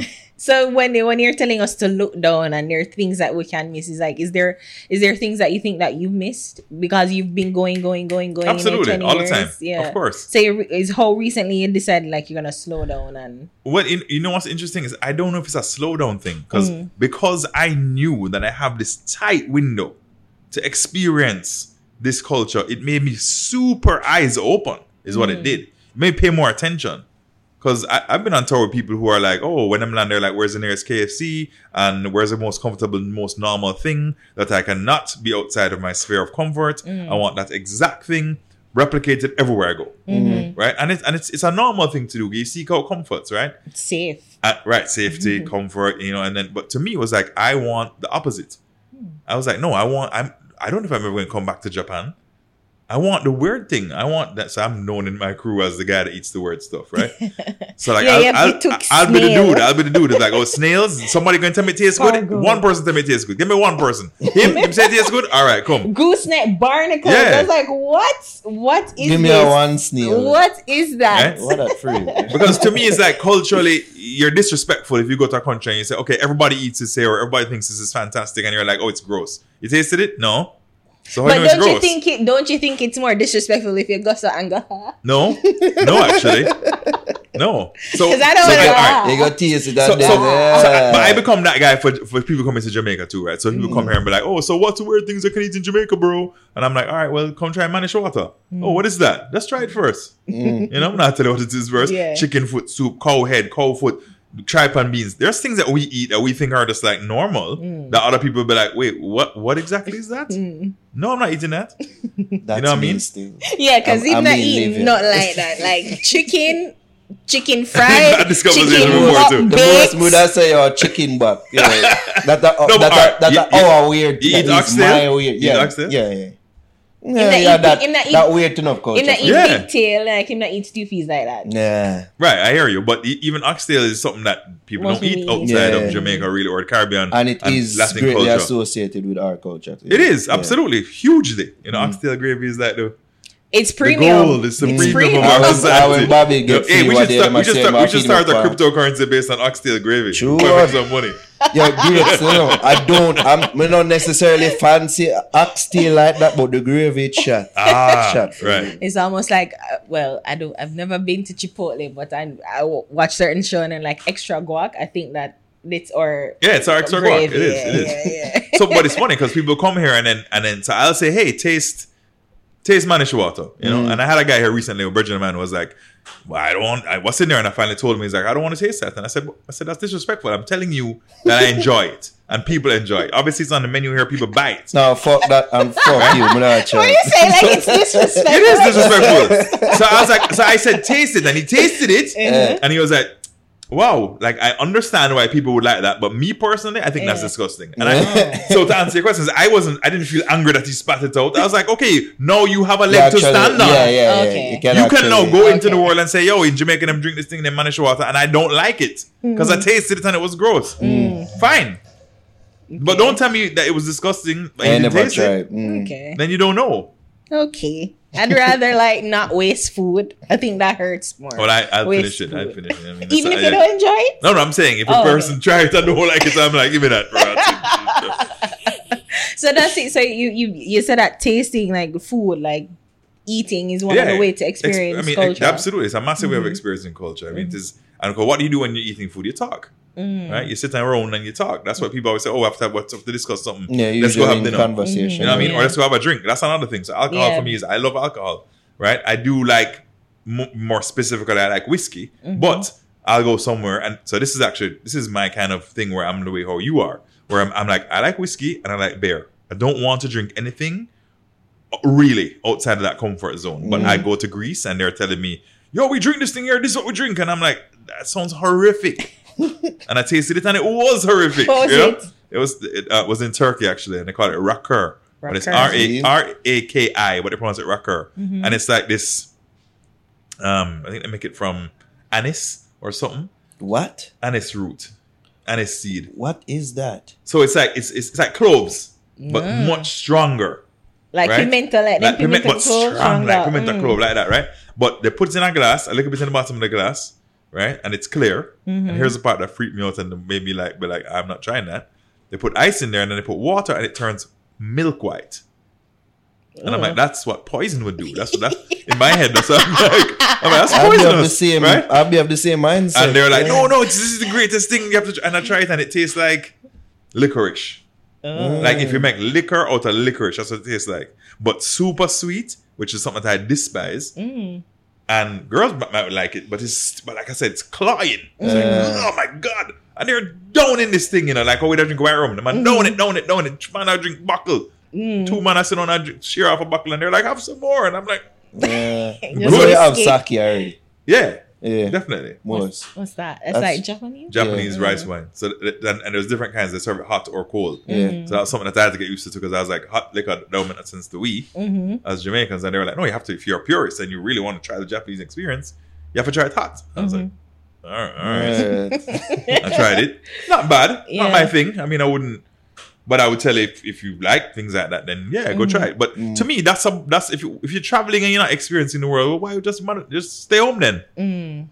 Why bother? You know what I mean? You can go there and you're not going not gonna seek out anything different. Just going to try have the most Jamaican experience you can in wherever you go. Yeah, I and then you said, and one of the quotes that you said is like you you come back and you enjoy telling. That's one of the perks of traveling to be able to come back and tell stories. So like, have you stories that you've been able or moments, as you pointed out, to be able to live to share like how it, how people receive it? Is it people think that well, oh, like you you show off or whatever? You know, it's funny that it, it, it, there was a point in my life where I was traveling so much and coming home, and like every time I came home, it was like a download for me, you know. Mm. And it, but you know this thing that I know when they say photo dump, and it's like they Mm-hmm. just dump a bunch of pictures. Mhm. I started to realize that sometimes I'm doing that, you know, Like and I'm telling, like, telling just, people. just okay.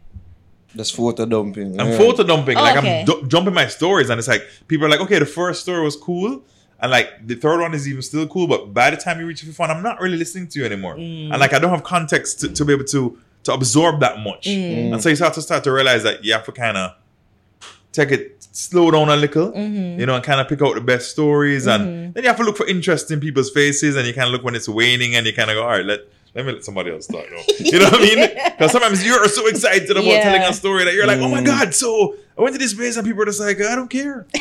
Yeah, I really bec- don't give and it's because you know we don't have that connection to even traveling. Like we're just Correct. furthest we go on Mobay.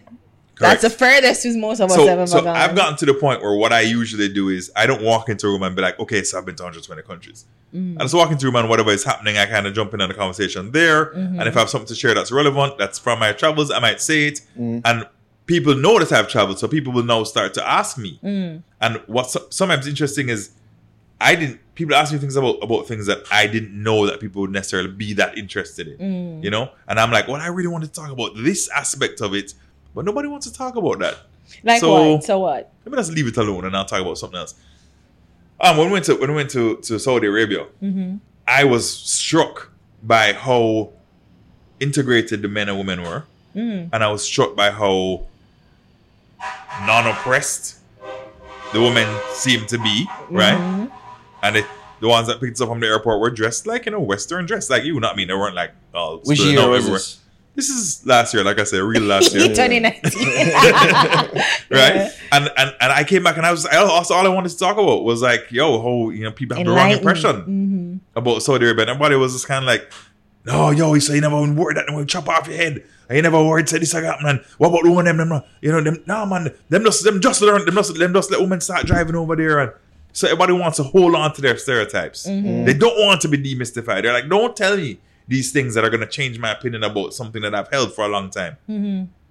Some people do, but some people are kind of like, no, I, I kind of these things that I believe are, are a blanket True and a salve to me, and they're Mm. true for me. So I don't want you to come and tell me that these things are not the way how I thought they were or Mm-hmm. whatever. You know, Because So- some people when they do that, it's like you're destroying their Belief system. belief and how their outlook on on Yeah. their reality and Absolutely. their little absolutely, circle of life. Yeah. yeah. So you, I mean, with that, with, is it the case for you where you were you had certain beliefs first, and then being able to travel so much, you realize that nothing really matters, or I think I think nothing's in, in, the, in the beginning, you know, Mhm. you, you're painted with it with how you're socialized. Right? So I grew up with this. Okay, whatever comes on TV in our country, that's the things that I believe. If it came on TV it's, or in a newspaper, it's true. Mm. A lot of people think that, right? A lot of people grow up that way, and, and even if you don't necessarily think that, you still your opinions are still formulated Mm. by those mediums and what you see on billboards, what you hear on the radio, what you hear people talk about, blah blah blah. Those things become your truth, Mhm. right? And when we first started traveling, I remember I remember being in, I think it was Dubai, and I turned on Al Jazeera, right? And in my mind at that point, Al Jazeera was a terrorist TV station. Like that's what I was told by CNN and you know all these. And I was like, everything that comes on Al Jazeera has to be a lie. Mm. And I turned on and they were like talking about, you know, wildlife. And then there was another show came on and they were talking about, you know, kids and how they're experiencing something that's happening. And I was like, so where's the where's the terrorism stuff? When's that gonna happen? You know? and then it came on and it was like a news report about something that was happening in America, but their perspective was different. And I was like, hmm. oh my God, hmm. they're actually right about that. That really, well, that really does read that way if you hmm. stop and, Here. and listen and check, change your perspective. And I was like, well, Al Jazeera is actually a great, you know, a great channel. And I mm-hmm. start, I watch Al Jazeera now for my news, mm. you know, because I'm like, I, I don't want the Fed perspective. Wow. You know, because you're gonna get it anyway. Mm-hmm. So Yeah. get that other voice, and you kind of start to know, be like, okay, now I can actually formulate my own opinion mm. about something. You know, whereas before you just were like, so no. the- What that made me do is that when I went to our country, I would before I go, I'd Google, and I'd be like, all right, so what's the population? What's the religions there? What are some of the common things? And there's always every single time there's some travel warning about what you're not to do and how this is going to happen to you and this could happen and then horror stories about. Mm-hmm. I remember, all right, so mine was when I went to Saudi Arabia, there was like this footballer, English footballer that went there and he had a big tattoo of a cross, like a Christian cross. Mm. And it was somewhere that was very visible, like on his forearm or something. And everywhere he went, he didn't try to cover it up. He just wore like a t-shirt or whatever. And he was also like a very loud and boisterous person. And apparently he got arrested. And they were like, gave him a hard time about it. And I read that and I was like, oh my God, I have tattoos and I have a tattoo of Buddha. And I, mm. so I freak out. Nobody even Bat batted an an eye. You know what I mean? And then I have earrings and I was like, oh, I should take them out because I asked somebody over there and they were like, oh, you know, nobody over there wears earrings. And I was like, I took them out. And so when I got there, I was talking to one of the girls who was, you know, hosting us and she was like, and, and I said it to her and she was like, that's, she laughed. She was like, that's ridiculous. She's like, nobody would even, and then worse, they know that you're not from here. Yes. So we're not going to expect you to be the same Yes. way. Yeah, that's I'm what I'm like, saying. Like you have mm. tourists. and I'm like, wait, you mean like you mean like how Jamaica is? Like when a foreigner comes to Jamaica, we all look at them and go, we immediately know you're a foreigner. Yeah. And so we don't hold you to the same rules. And she was like, yes, like everywhere in the world. And I was just like, oh yeah, like It but makes it's things you don't think about, Yeah. right? So you sense, read yeah. these things and you believe them and you just take it to, you know, why when I go over there, I have to watch out for this or watch out for that. Or yeah. It ain't like that. Like Yeah. most of the time, it's not you that would way. You'd have, you'd have said them frightened. Them did frighten for you, like, oh, them have it for so like we frightened for foreigners out there. Mm, some places, yes, Mm. definitely. Like I said, oh, Jamaican, ooh. Yeah, th- I mean there are definitely places that, and I think that the more exotic you are in that place, mm-hmm. Mm-hmm. is the more interested there. I remember when, when I went to Poland, I was quite struck that I walked down the street and people looking at me, but they're not looking at me in like a judging way. They're just looking like, "Wow, that's who's where's he from?" Yeah. Because they don't know. They're like, "This is confusing to me." We've seen black people. And we really haven't seen very many brown people unless they're they're you know from the Middle East and he doesn't Yeah. look Middle Eastern really, and which I think maybe I think I do, Yeah, but they're you like kinda no you do. don't because they see so many Middle Eastern people that they're like no we He's know you're not. not Middle Eastern don't Guy right really so dress and look I think the part. I'm like more that, thinking more like Latin flavoring. right but they don't really have that Yeah. flavor so much over there so they were Mm-hmm. like and I was like and I asked somebody I was like why do they keep looking at me Mm-hmm. and they're like because you're unique over here Yo, and I was like enough nationality could have passed. I yeah, don't wow yeah and, and I do by the way I do I do that Yo, that prayer on the man could have passed a Mexican. One could have a Filipino. hold on, no. One could have a Hawaiian. Yo, I know. Saudi. except for not in any of those places Yeah. Yeah, Yes. Cause them know the So truth. that's the joke, Yeah. right? So I remember when I first started going to, to the States, and I thought it was like a Latin man, and everybody would be like, oh, you're Cuban. But not the Cubans. Everybody Mm. but Cubans would think I was Cuban. And then I go New York, and all the, everybody thinks I'm Puerto Rican, except for the Puerto Ricans. You know what I'm saying? And then you go, you go to California, everybody thinks you're Mexican, except for the Mexicans. Because the Mexicans are like, no, SA, we know you're not No, Mexicans. no, no You know what I'm saying? They did not call you essay. No, Yeah, everybody homes. call everybody SA, right?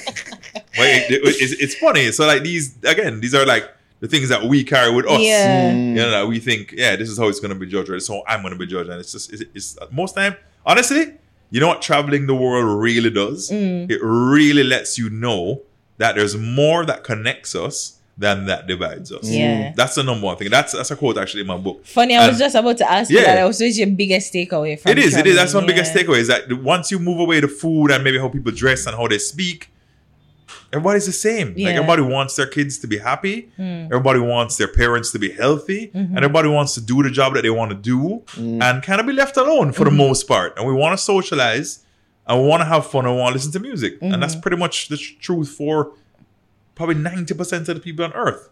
All right. Give me five places that I have to go. Wow. I- if I ever Well, get to see, do whenever people ask me, that I was like, "Well, what are your things? Like, what's what are your little, what are your tickles?" Food. All right. Food. We're relate already. I like pretty things. Pretty things. So right? I'd probably want to go like to and like history. So I'm thinking more like a museum cultural thing. yeah, I got you. I got three already. And I love beach. So like if Beach, water, alright, cool. food. So- yeah.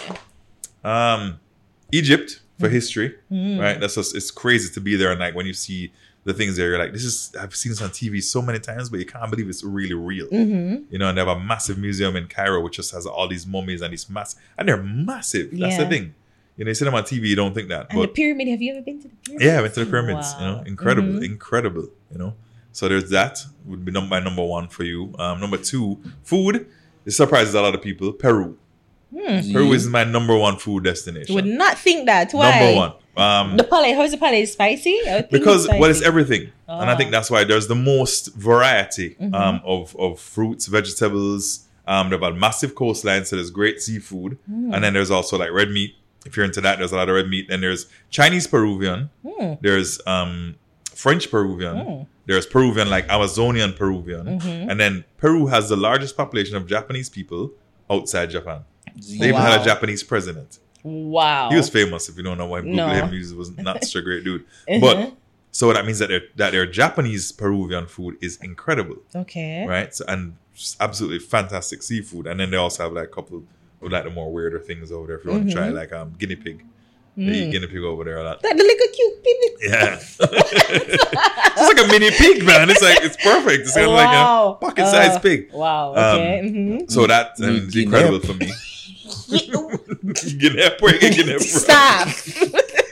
Um, Guinea pig. Morocco for pretty things Mm. and, and for food. Morocco is fantastic and for beaches actually too. Mm. So um, Oh, I more think them. I don't know. I think desert when I think. yeah, of there's desert, but there's also there's some coastline Okay, too. There's- mhm. Because Morocco is, is here and Spain is here, so there's that very Oh, the big cor- connection okay. between, mhm. um, Spain and Morocco. Um, Spain is also awesome um, for everything, for all those things, history, like art museums, Mm-hmm.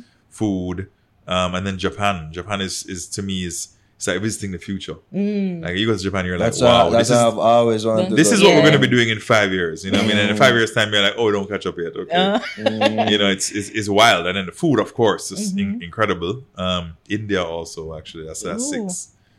But India? India, food wise, You know, I like India. Wow. Well, because pretty, pretty. and pretty things. Yeah, because they have more like a lot of Miss World, and I love like Yeah. Ashwar Baran and Priyanka Chopra. So Yeah. I kind of know them through that. yeah, Yeah. yeah, yeah. But then also fabrics. Have you ever been to South Africa? Because that's yeah. our dream place. Yeah, yeah, I do actually love South Africa too. South Africa, that's another one that would probably not. It's, it's hard for me to limit them. Yeah. Turkey is another fantastic place to go to. Um, and then everywhere in Europe is also very cool. Like there's so much history. Mm. You know, even England, you know, London, Germany, France, Spain, all, all these places have like a lot of history to them. Mm-hmm. So, and like, like as they refer to us as the New World, you know, because they came and colonized us Yeah, and crushed world, our yeah. history.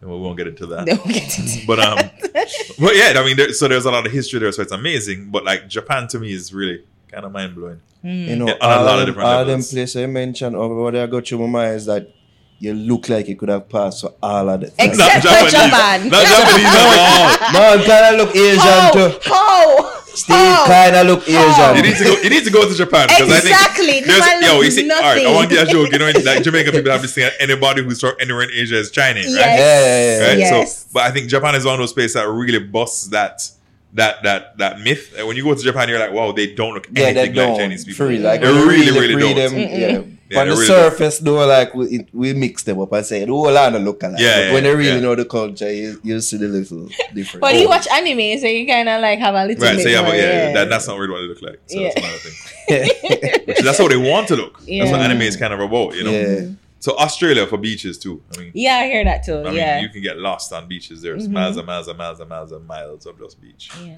And I can't believe you go because of dancehall in a way. which is not in a Jamaican way. culture. Absolutely because of dancehall, That's not in a way, incredible. specifically because of dancehall. and that means that they want us and there's a there's a, Absolutely. a, a space And there's an interest. there. Mhm. and, and and trust me, the, the other thing that's mind blowing is how far we as Jamaicans Mhm. have flung ourselves across this planet. Mhm. Because I don't go nowhere, and there's not at least one Jamaican there, Mhm. right? And trust me, if there's one, the next time you go, there's three, and there's five, and there's ten.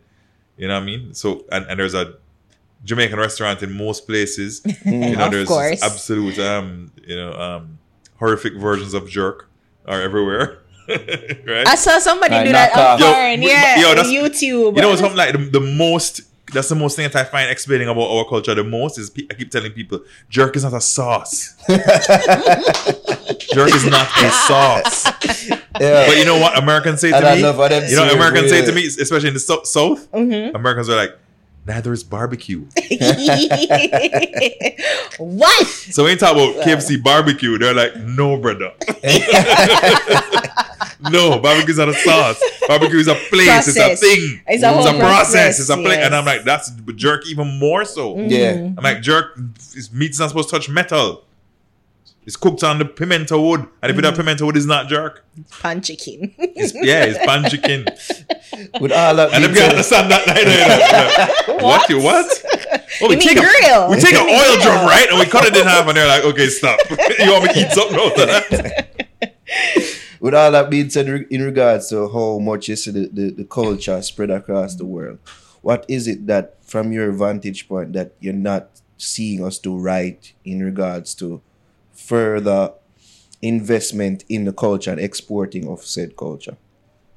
Well, um, it's, it's, it's, one basic thing to me. It's investing in that culture. Mm. You know, what I mean, I, I always feel like I've always felt this way about even from Bob Marley days. It's like anybody that comes up in Jamaica, anybody that comes up in reggae or in dancehall, it's like it's despite the conditions, not because of the conditions, right? It's, it's like it's like you throw a seed on concrete, the strongest seed does grow, but mm. even the second strongest seed fails mm-hmm. because there's nowhere, there's no watering, there's no, there's no, you know, cultivation of Yeah. that thing. And we sit on this massive gold mine that is reggae, that is dancehall, that is our people, mm-hmm. that is our talent of our people, the artistry of our people, right?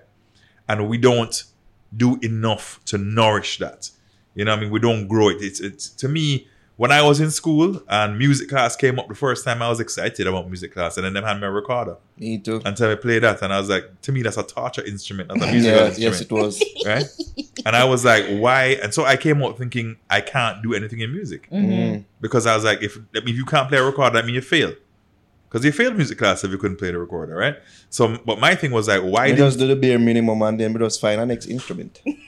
That was Yeah, Yeah, but- he's a drummer. well, you're a drummer, it. so Yeah. but I could. I, I- I'm not an instrumentalist. I can't play any instrument. So to me, I was like, I was in high school. I was starting to think about my life, Mm-hmm. right? Why couldn't there have been a very basic moduled music class that said, okay, so everybody realized after the first two classes that these three people over here can play recorder wicked, and everybody else kind of sucks. Okay, Mm-hmm. Or they so sing. 'cause or they're they sing or whatever. And I'm saying, so then what? Everybody else in the class understand that you could have a career supporting those people. Yeah. Mm.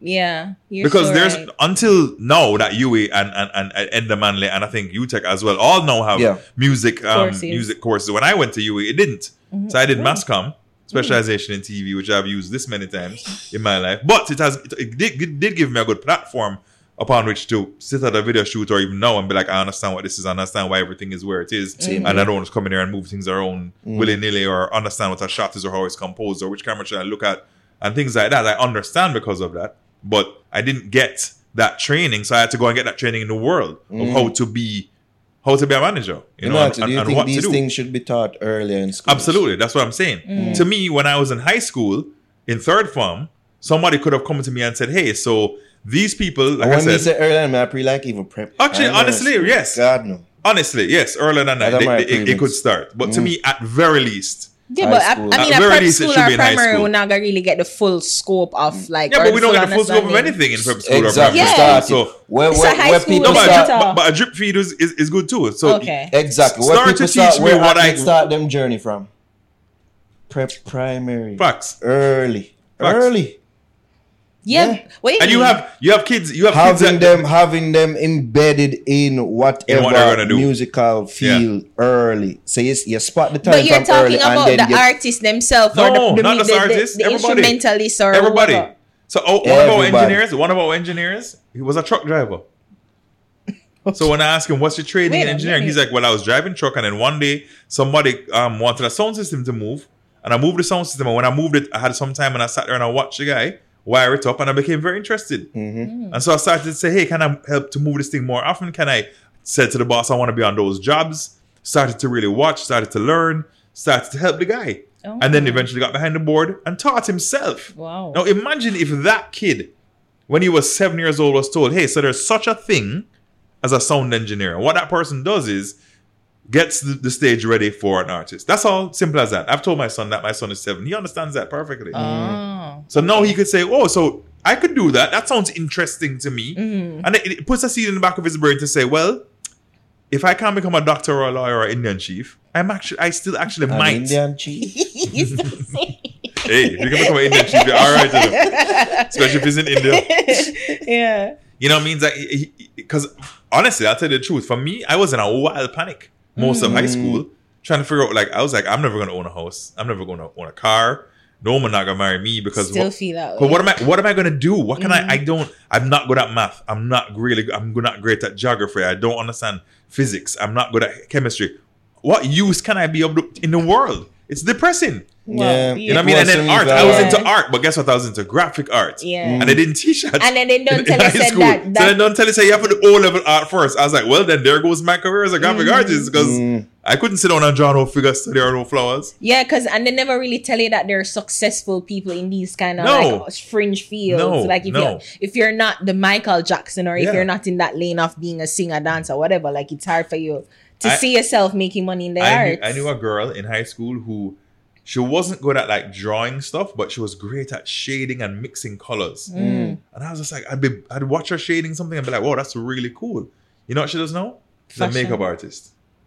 Makes Wow. sense. But you know how Yeah. long it took her and how much things she had to go through Mm. and how much bump and bruise she had to go through Mm-hmm. to eventually land there. Mm. Whereas if somebody had said to her at some point in time, you know, blending colors and blending shades is really important in makeup Makeup. or interior design. Mm. Yeah. Or But in, you could Because have I get think it's started fashion, from earlier yeah. without but we don't. through the bumps so, and so, so, bruises. so I'm, I'm going into other mediums, but really it comes back to the music thing. Is that Mm. the, we, Sean, when Sean is touring a lot, Sean employs up to 25 people. Mm. Only one of them sings. Mm. Him. You understand? Or okay, maybe a hype man. So two, fine. Yeah. But you get my point. So there's all these other jobs that are there Mm. that are not taught, Yeah. Mm. and you're not told Yeah. that these jobs exist. And God knows, I wish someone had told me because if we don't have a high school years a little bit more chill, You know? Mm. you know, but maybe I wouldn't have tried as hard. I don't know, but but like that's why. All right, so so my my like a pet thing, my pet charity is is Alpha Boys, Mm. right? Alpha Al- Alpha Boys School, which is all about music, and well, they, they do other things as well. They do screen printing and they do carpentry and stuff. But Alpha used to be a thing where it was like you were rejected from other schools.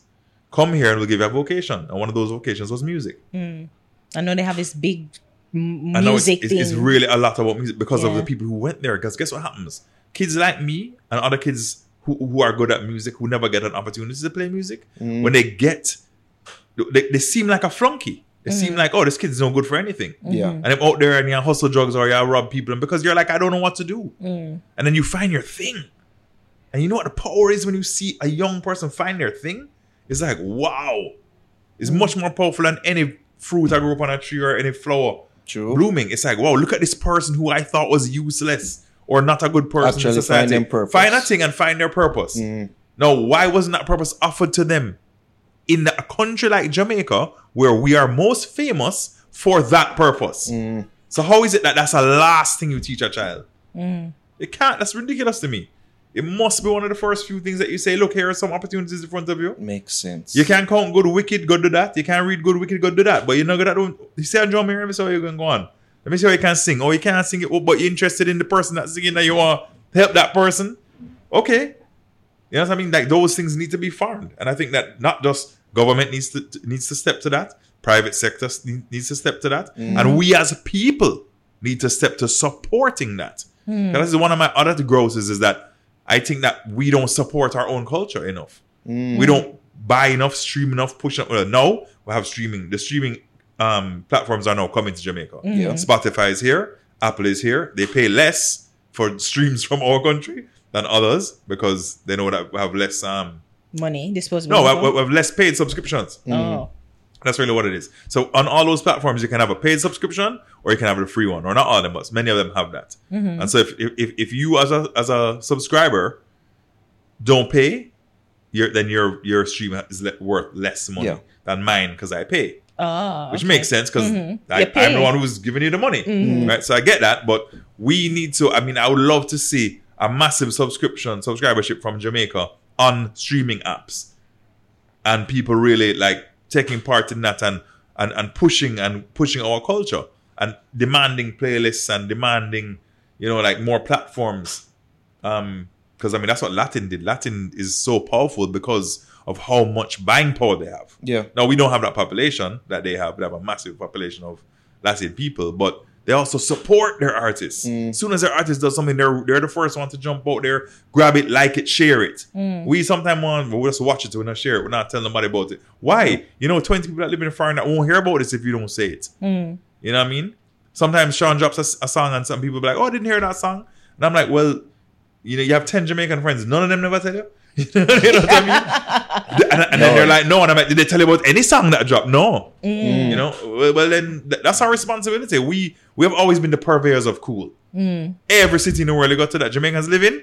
That's the cool section This of is- town, this is right? a fact. We are the DJs. We are the we are the, the people who tell you hmm. this is how you dress. You fold up the one pants foot and keep down the next one, hmm. or whatever. We are mesh marina. So even style, we're style icons. So we are the ones who people come to to say, "Hey, is this this is cool?" You know, Go- stamp go- it. go Yes, them it is. places either we're known for badness or for being cool. isn't And if it's even badness, we're still we- there's a style to our badness. yes, right? Honestly, there is. So, so to me, it's like that's a responsibility that we have, and we need to wield it more. Mm. Share more things. If you know that you have people following you on socials, share things. Even if it's not something that you're necessarily into, just be like, "Yo, this is a new thing. I go on, check it out. Push it, share it." You know what I mean? I always say to kids when, when when kids come to me, "Oh, you know, I'm trying to I'm trying to blow up in music. You know, can you can you help me?" My first thing I said to them is, "All right, well, what's your where are you? You're in college. You're, you you live in a neighborhood. Where are you? Oh, I go to UTech. All right, cool. Does everybody at UTech follow you on Instagram? No. No. Well, how many? How many followers do you have? A hundred and so. How much? A UTech is how much? Thousand people. Enough. I'm like, go around, go break yourself, tell people about you. You know, share your music there. That's what you're doing. You're product. You have to sell it. Mm. Mm. You know, what I mean? and then hopefully, you know, what I would love is if that if that person tells ten people, those ten people tell even five more. yeah, that's how it goes. Right? That's how it works. Mm. So we have to do that. You know, so we have to support our music in every which way, socially, financially, institutionally, all those ways. Mm. You know, Do you I- think I- we'll ever get to that place? I think we're getting there slowly. I think people are starting to realize it, mm. and things are starting to grow that way. And I think that when the internet has made the world smaller in that way, so information is a lot, is available. So there's a lot of social media companies here, people who even look what you're doing, even this this this show that you guys have. I mean, I remember what five years ago was there any show like this? There was no show that was a YouTube show where you're interviewing people in Jamaica or about in the entertainment industry, and that had the power that you guys have. No, if you wanted to get your word out there, Shut up. you had Like to get Steve no, you had to have you had to get on ER. I'll Yeah. You have to get on uh, uh, an And- entertainment yeah, report. and if you yeah. didn't get on entertainment report, or if Anthony didn't want to put, put your thing on, or put it on then or then, or wait, wait, then you had to wait. And in some you cases, had to wait, or, or you never got it. we were the, the template in making people know say pay attention to online. You know, we're more Correct. focused on the Traditional media. So I'm saying, but but that takes time to Mm. get into society. So I think it's great, and I think that the more people can go, hey, I can look at this thing or that thing and and, and, and get an idea of what's cool or what's happening next. Mm. Then that then that puts more power in the hands of people. We are talking to Jeremy last week, and he, he touched on us, us the same thing that you know even the the arrival of Spotify puts the onus on the people. It does. It That's- puts the onus that's on the fans facts. that He tweeted Uh, that and I retweeted it. I was like, yeah. exactly. This is now, we have been given a tool Mm-hmm. as a people, not just as music, not just, not the people just in the music industry. Everybody Mm-hmm. now has the ability to say, this song is important. But guess what? If we don't stream it and we don't share it and we don't listen to it and don't subscribe, then Spotify looks and says, oh, You're worth that it. genre is not really telling us anything. Maybe they like stuff, but they ain't certainly ain't telling us. mm, and they only communicate in dollars. But I mean, everybody communicates in dollars. Yeah, I tried to tell my landlord once, "Hey, I'm really, I'm really popular. Can I just live here for two more months? Be popular out on People the like me. streets. He's like, yeah, go make your popularity into some money and can come. See who popular? Justin Bieber. Yeah, that's what they would say. Mm, Yeah. it's sad that way. It is. In terms of management, what what do you think that certain artists will get wrong? Do you, do you, do you look at any like the, the, the landscape out there I see how artists carry themselves and do you see anything out there that they could be doing better in terms of Yeah, um, I. I, I think there's there's there's a common there are a couple of common mistakes that I see a lot. One one of which is this um this posse mentality thing, right? Where like an artist boss and then feel like they have to go everywhere with them, have to carry thirty people, Ah. right? And those thirty people mean that I'm important. No, actually they don't. Those thirty one of the people are dragging on you. of this. Well, they're dragging on you, right? Those people are dragging on you. That's Yeah. them are dead weight. If they don't have a specific job, they don't do a particular thing, then they're dead weight. You know what I mean? And they're, they're either costing you money, one way or the other, whether it's transportation or, you know, yo, I remember like when, when I used to run a nightclub night and it was like this artist come with 30 people. That made me feel like I don't want to give the money that, I, that, that I was planning to give you. I'm going to cut down your money a little because you just cost me a bag of people. Those people that just came in, no, Step replace people that would Ah. have paid. Mm. You know what I mean? Mm, and it get also it. makes me go, I'm not gonna book you again Mm. because you're gonna now show up and you're gonna and a listen, liability, and all right? you need is one of them brother there One. for while out for draw something for do something wrong and guess what people are gonna say? So and so people them they're not gonna call that person name. It's Yeah. you. So that means you're now reputationally responsible for every single person in your posse. Mm. So them thing there, that's a big no no to me. One.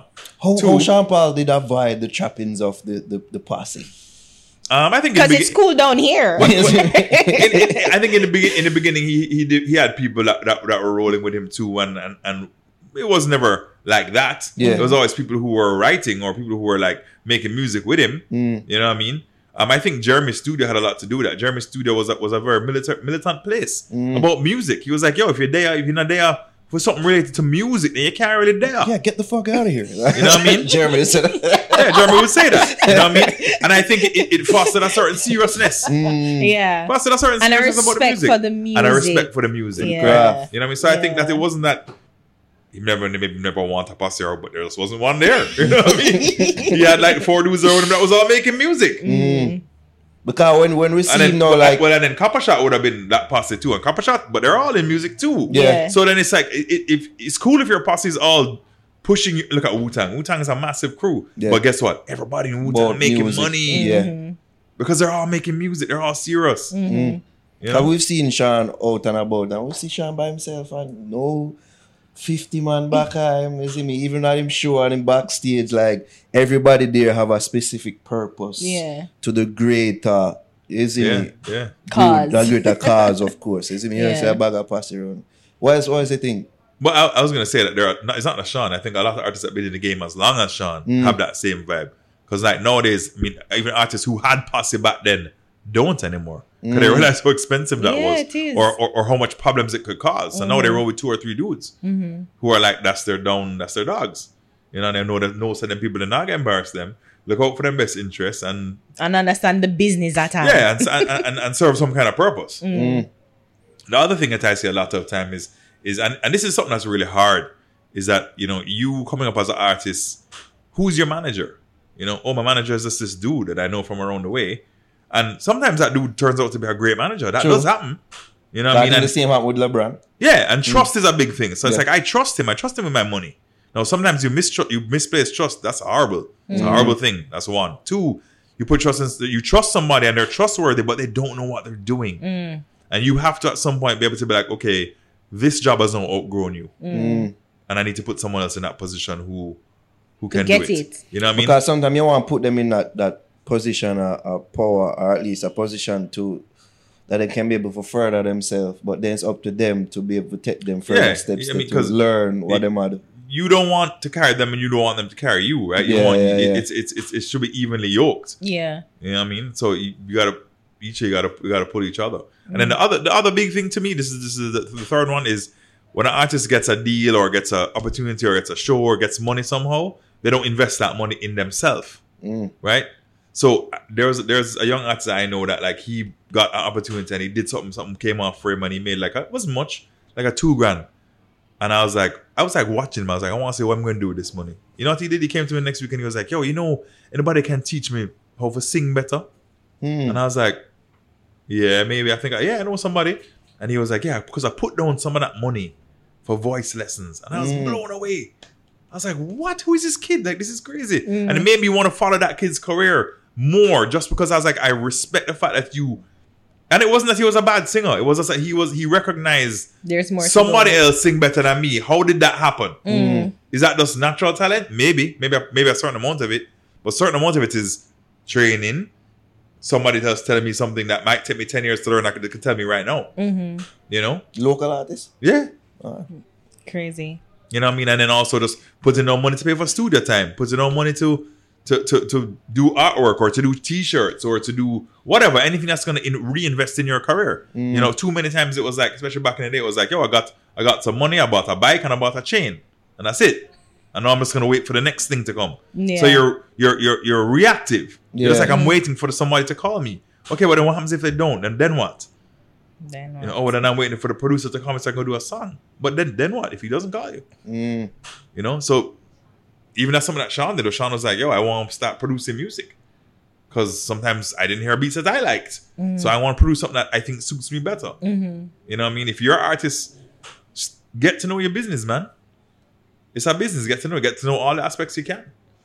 What do you think are some of the biggest misconceptions of management, artist management, that some of the artists then will probably misconstrue?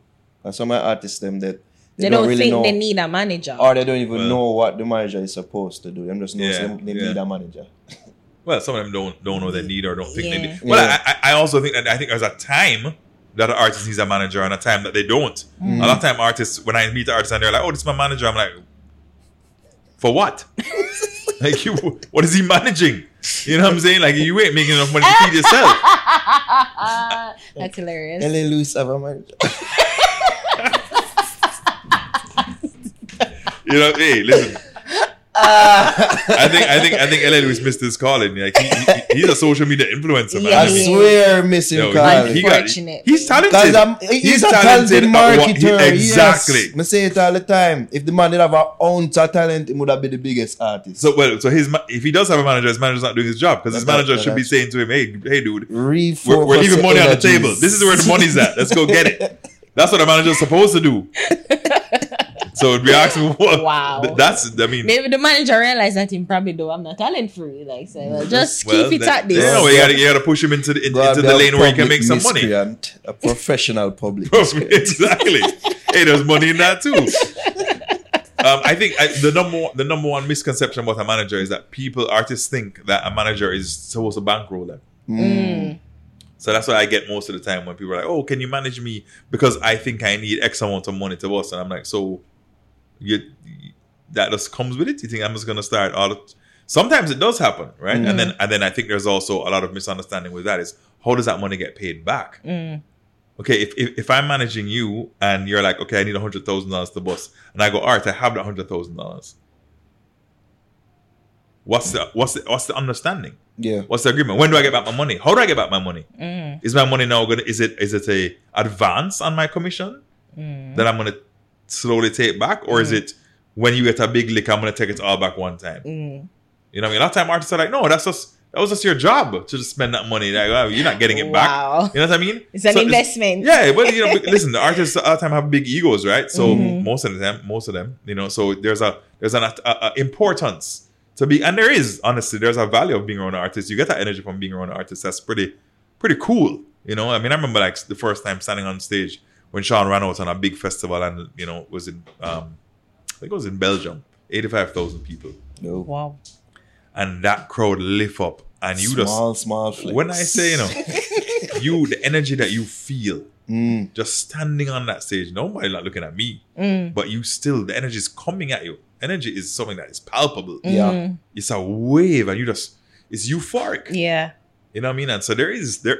I understand where it comes from, but I'm just saying. So some artists feel like, well, just being around me has value, so you just prefer to spend money and just love it. You know, and when my, when I start making money, yeah, you can get your money, but you know, I get back All right. all right or all of that or you know what I mean or whatever. So Mm-hmm. but, um, I think if you're if you're a realistic person, you understand it must come back somehow. Mm-hmm. But there needs there should be a conversation early Mm. about how that money comes back. Yeah. Um, not a, not, not not necessarily a mistake or a misconception, but something that a lot of artists don't understand is publishing. You know, so they sign away they're publishing for little and nothing, without even really understanding what they're signing away. Yeah. Mm. So I think that is something that if you're a good, if you're going to be in the music business, you're going to be an artist or producer, writer, you need to understand publishing. You need to understand what it is. And you need to make sure that you defend it. And you need to make sure that you document it. So something I always tell every artist to go and check out is a split sheet. So when when you finish a studio session, if it's even on the back of a napkin, just write down, hey, how much of the song the you, splits, you think mm. you wrote? How much of the song you think I wrote? Let's all kind of agree and then let's just sign it. Mm. Because it's way easier to, to argue about that then At the beginning, when the money not than make when it. it's a hit. Yeah. Uh, when it's a hit, there's that argument is going to no, be it's salty. me 50. No, you. Correct. Yeah, yeah. So basic lessons like that, and I think that that's things that like again could be taught to people very early. Yes. I think that I think that there should be somewhere some repository of information that an artist who starts to break can go and say, I need like a one hour Yeah. where I can go and just read some basic right? things Mm. and like kind of understand like when do when do I need a lawyer? How should I pay that lawyer? Mm. When do I need a manager? How should I pay that manager? When do I need this? When do I need that? When and how do you know? Because a lot of times, I mean, I talked to an artist recently who was like, "Oh, I don't, I don't have a lawyer," and I was like, "So who, Read the contracts. who is your? contract? I just read them." And he's like, oh, "No, don't do that," because I've been in this business a long time and I don't understand a lot of the language that's in those contracts. Mm. So you better make sure you have somebody reading that that can understand and explain it to you. Because some people think that they can do it all, and you know, from and I mean, Well, yeah. we don't know Or- or- everything, but or you from don't, you don't the know the outset, value. You don't know the yeah. value of it. No, they think that it's just too much money, and they, and they, and I guess I, and I've always saw like try cut costs. the ego of people who just think that they probably know more than someone else. Like Maybe they don't think they know like- more, but they think they know, they know enough. Mm. You know, when them say little bit of knowledge is a dangerous thing, Mm-hmm. that is the truth, right? so it's like I understand a little bit, so now I think I can do without the person who knows a lot, Mm. and you can get into a lot of trouble like that. And then I guess some people ego just can't match with other people. So even if Well, they yeah. want people there, it's just like she just some people are just so unworkable with. So like you have somebody in your back of your mind that you're talking about. How much artists approach you like for, Let for me be wonder, them, yeah. for be them art, for be them manager? What is it? How much artists approach her and say, "Oh, can me manager?" Oh God, I mean, hundreds. I don't Hundreds. know. Yeah. Is it a thing that they think that you can replicate what you did with Sean? That you can do it with them? Well, yeah. Well, the- oh, sorry. So here's where that com- here's where it comes from, right? It's egotistically they think they're as talented as Sean, right? Mm. So that's automatic. It's like, well, I, Or them have the same work I'm, ethic. I just haven't gotten the opportunity. That's what they'll say. Oh, I, I think I'm just as good. I just people just people haven't heard me yet. Mm-hmm. You know what I mean? Or people don't know me yet, and you know. You're the key to, to that world, so you open the door and let me in, and everything will be Chris. Mm-hmm. And it's like, no, bro, it doesn't work that way, you know. so I always say, like, sorry, I will jump back to my earlier point about you. Take it's like, yo, win win your house, Mm-hmm. right? Then win your block, Mm. then win your your hood, and then win your city, then win your country, then come talk to me. No. You know what I mean? Like, show me that you've done some work. Mm-hmm. Show me that you've done some work, and I'll put you on to, to whatever I think you know, wh- or whoever I think could help you. Mm. You know what I mean? to Then I me, just- like, Just help out the thing then. Just give me a strength, no. give me a strength. one what does that even mean? usually it's money. They usually that's what money. That usually means money. What, what, Maybe sometimes just it's an endorsement. yeah, like an Or- endorsement, like what kind of endorsement? bring him to Sean Paul. I don't know, like something like that. And then most of the time, collab. when you endorse somebody you don't even hear yet, you know. Uh, yeah. My bad, trust me. Just, no, just no. trust me. Yo, me No. have the baddest song on road. All of them have the baddest song on Oh, road. yeah, how many battles on the road? You know can I mean, on how's this time? ranking system on the road go? Oh, it go. Because all on the have the baddest song on road. I'd love to know. I'd love to know. Not on my road. Oh, God. Which roads are these? Which roads are these? no, hey, if you can back it up, if you can be like, hey, look, this road's either okay, all right, Mm. I listen. Yes, I have something.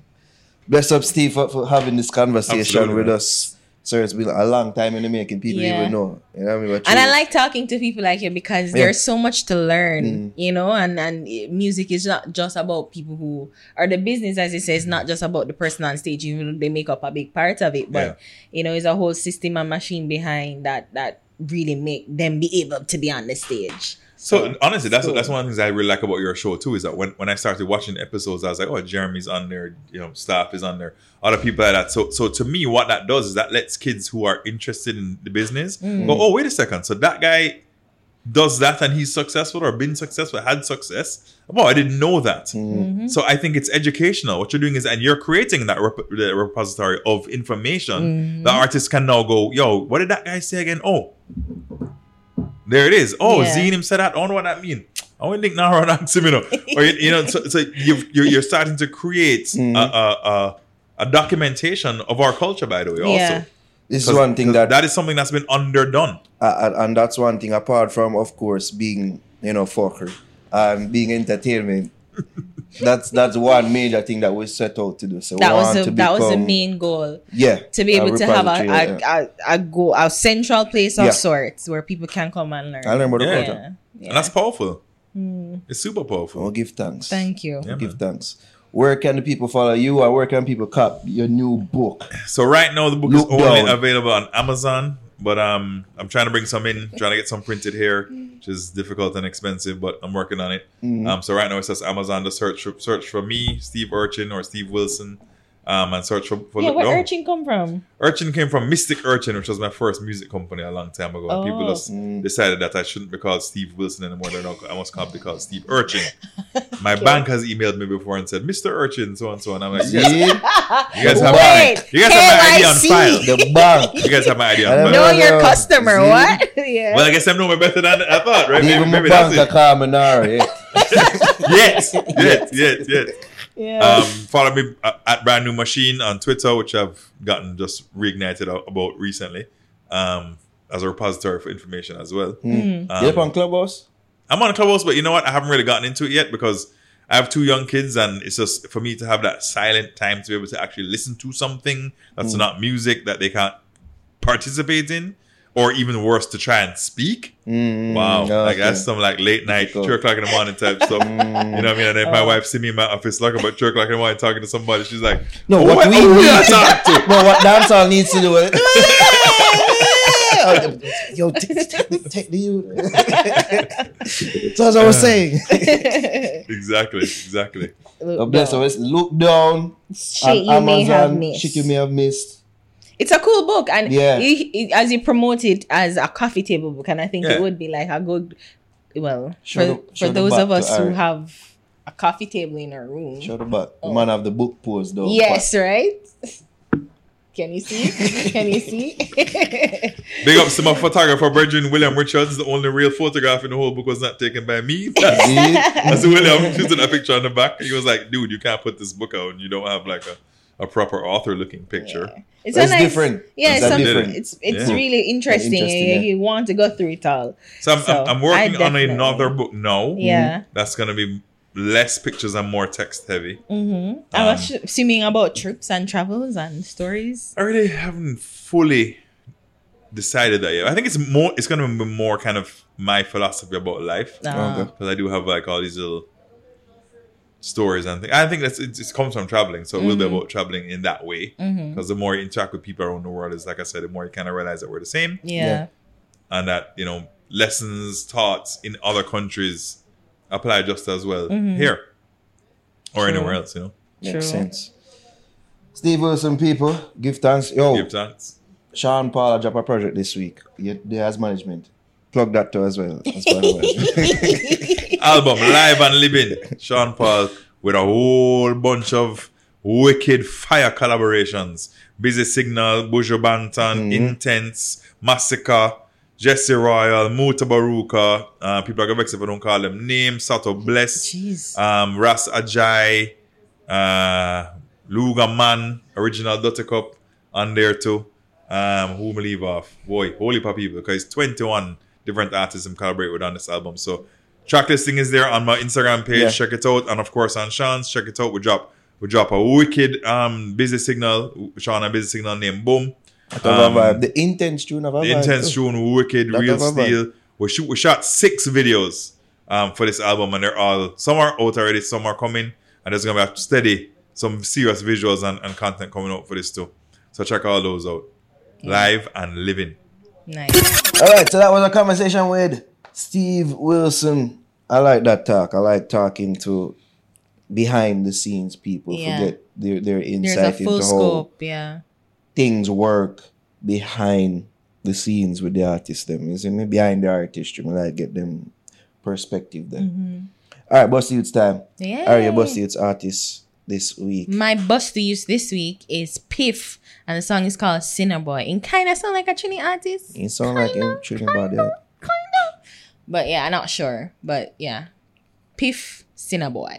And we no play innocent cause we a boy Don't make me squeeze up the cigar, yeah, in a boy Hollow teeth enter and take out in a boy Lunchtime pass so we eat him for dinner And if them this father, they must be crazy Rifle them tall, trigger finger no lazy Alright, so that was Piff Sinner Boy.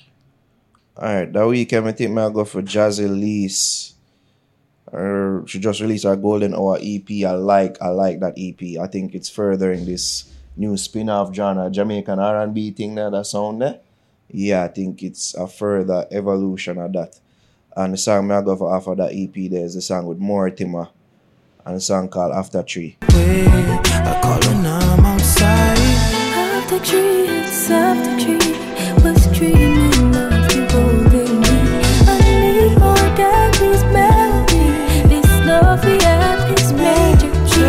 Alright, you listening to Sweet Sounds of Jaz Elise featuring Mortimer after three. Yeah, you don't know, say. I only put in off going after three o'clock. Mm. No, Okay. My, my radio voice is not soothing, no. No, it's not sexy at all. Alright, so that was Buss Di Utes Artist of the Week, Songs of the Week. And a we that people Audiomack? still powered, of course, by Audiomack. Ah. Of course, if you're if you want to listen to full songs, of course, you can go over to our Audiomack playlist, Buss Di Utes playlist. Listen to the full songs, almost ninety percent of every song that we've put out on Buss Di Utes will be there in that playlist. So go listen to that right now.